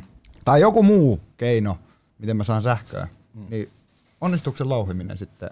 Mm, tämmöisellä tavalla? Nykyään siinä on, siis sä pystyt tosiaan louhimaan ihan vaan vaikka puhelimellakin, mutta siinä on vaan hyvin pienet todennäköisyydet siihen, että sä saat sieltä oikeasti mitään järkevää, kun siellä on niin paljon sitä tehoa.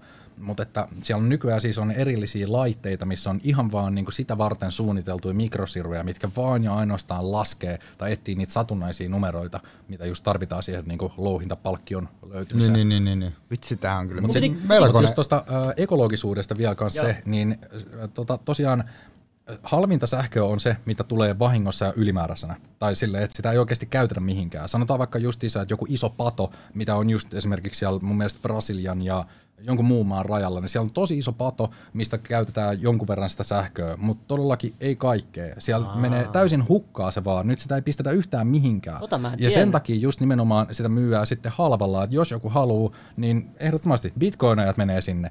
Ja tämä on just se juttu, että yleensä se on aina ekologista sähköä, mikä tulee just tolleen noin niinku liikatuotettuna. No niin, Et just Tota ei kuule mediassa, niin se on niin hyvä nimenomaan, että niinku tuulivoima, vesivoima ja muut. Siis bitcoinin louhinnasta, mä en muista ihan tarkalleen paljon se oli, mutta siis kaikesta bitcoinin louhinnasta, niin mun mielestä se oli silleen, että 80 prosenttia kaikesta siitä sähköstä, mitä siihen menee, tulee nimenomaan ekologisista niin kuin lähteistä.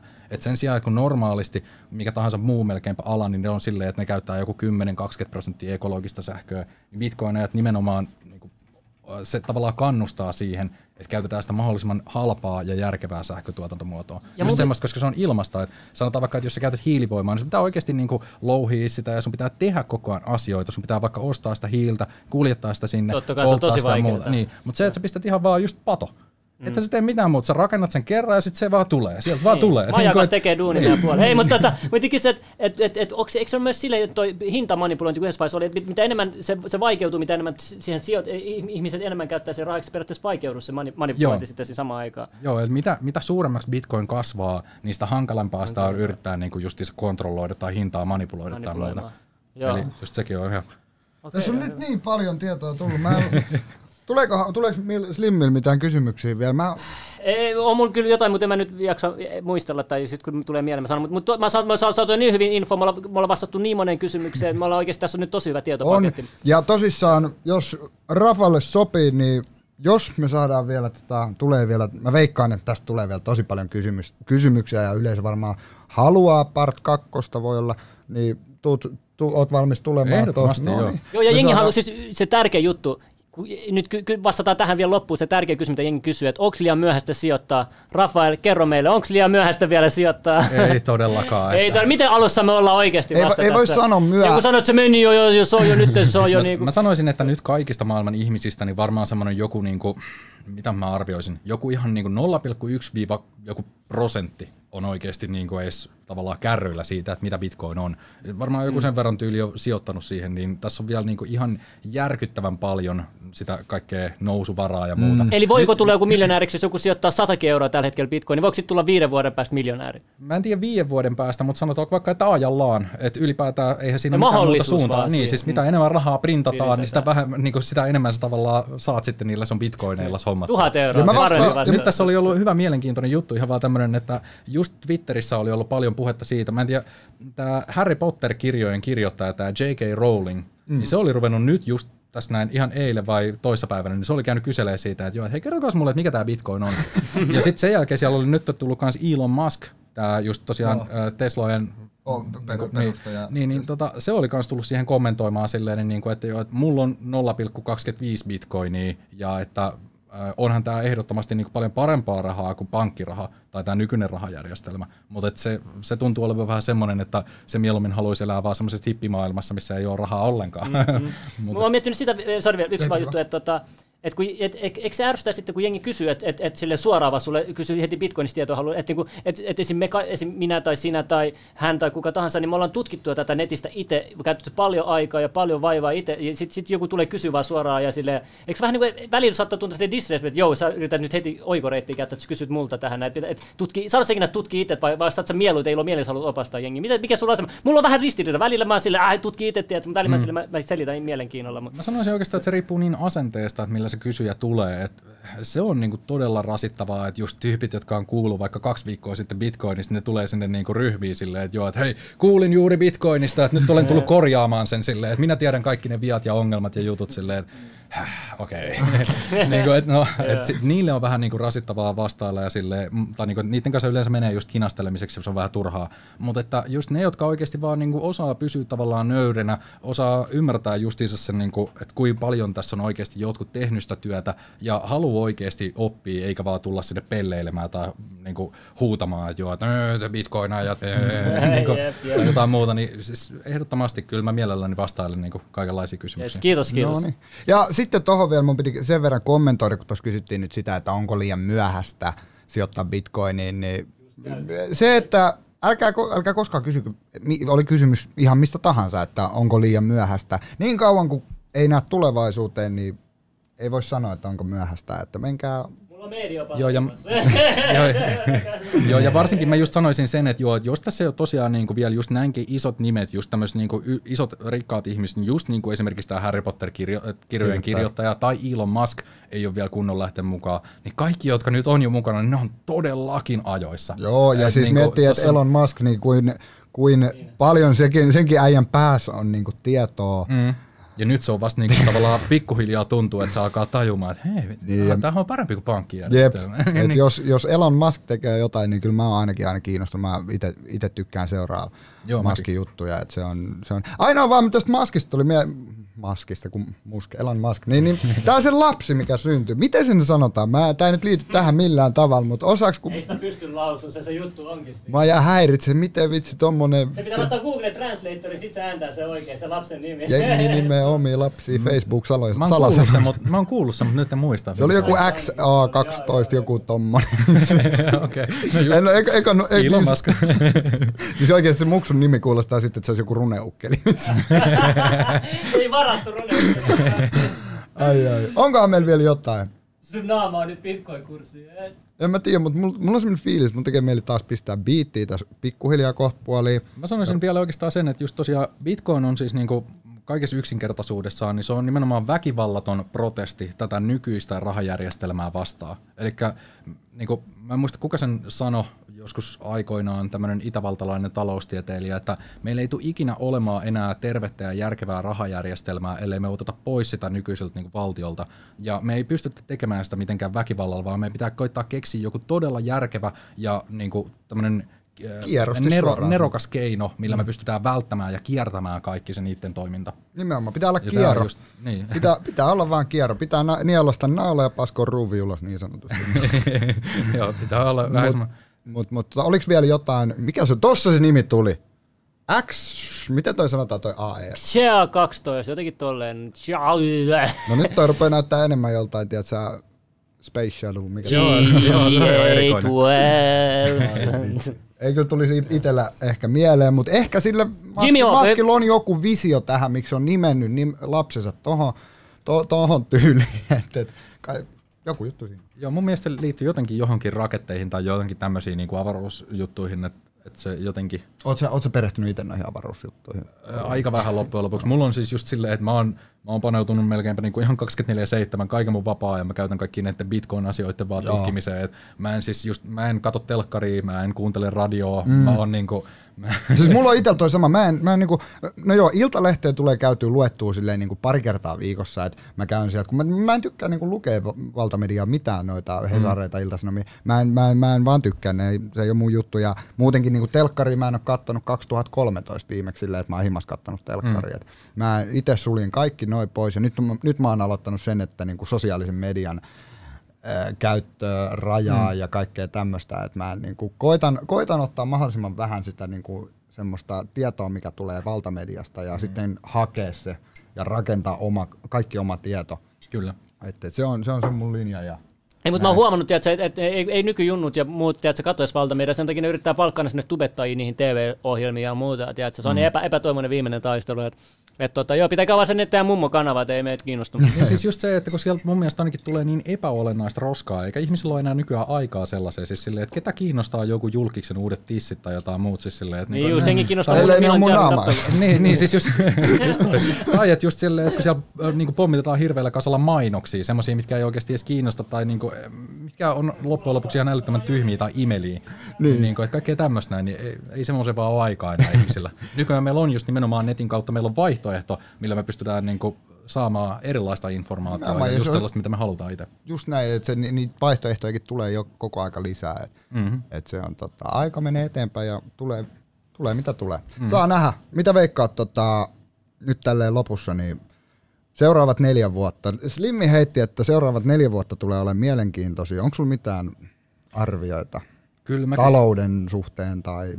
Mä sanoisin kanssa, että mä oon hyvin pitkälti justiinsa tämän Tuomas Malisen kanssa samaa mieltä siinä, että todennäköistä on, että euro tulee hajoamaan tämän seuraavan viiden vuoden aikana. Et ihan vaan nytkin, kun täällä on kaikki näitä eri maita, jotka on nyt velkaantunut tosi pahasti, just niin kuin Italia ja Espanja, jotka joutuu sitten taas oikeastaan vaatimaan muilta mailta mm. Euroopan unionissa, että hei, maksakaa meidän laskut.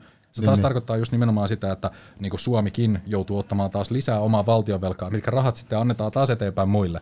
Niin, niin kuin, tämä tulee vaan jossain välissä tulee semmoinen tilanne, missä ihmiset vaan sanoo silleen, että joo, että nyt riitti.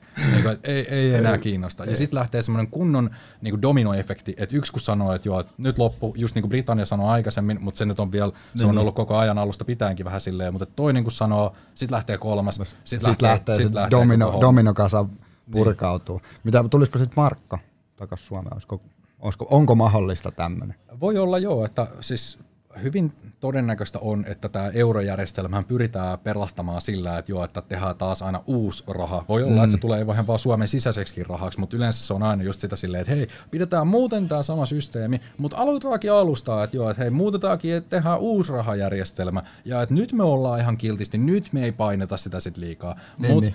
se on vaan ajan kysymys, että milloin se ta- taas lähtee lapasesta. Miten käy sitten? saa, saa nähdä. Mitäs vielä? Olikohan tässä ää, ää, ää, ää, muutamia kysymyksiä? Jengi on täällä vauhissa ollut. Ai niin, tuon kirjan hinta puolittui tuossa pari päivää sitten. Mistähän kirjasta meillä on kyse? Joo, varmaan justiinsa kirja? tästä. Joo, ää, Niko on tosiaan pistänyt sinne niin hyviä alennuksia kanssa.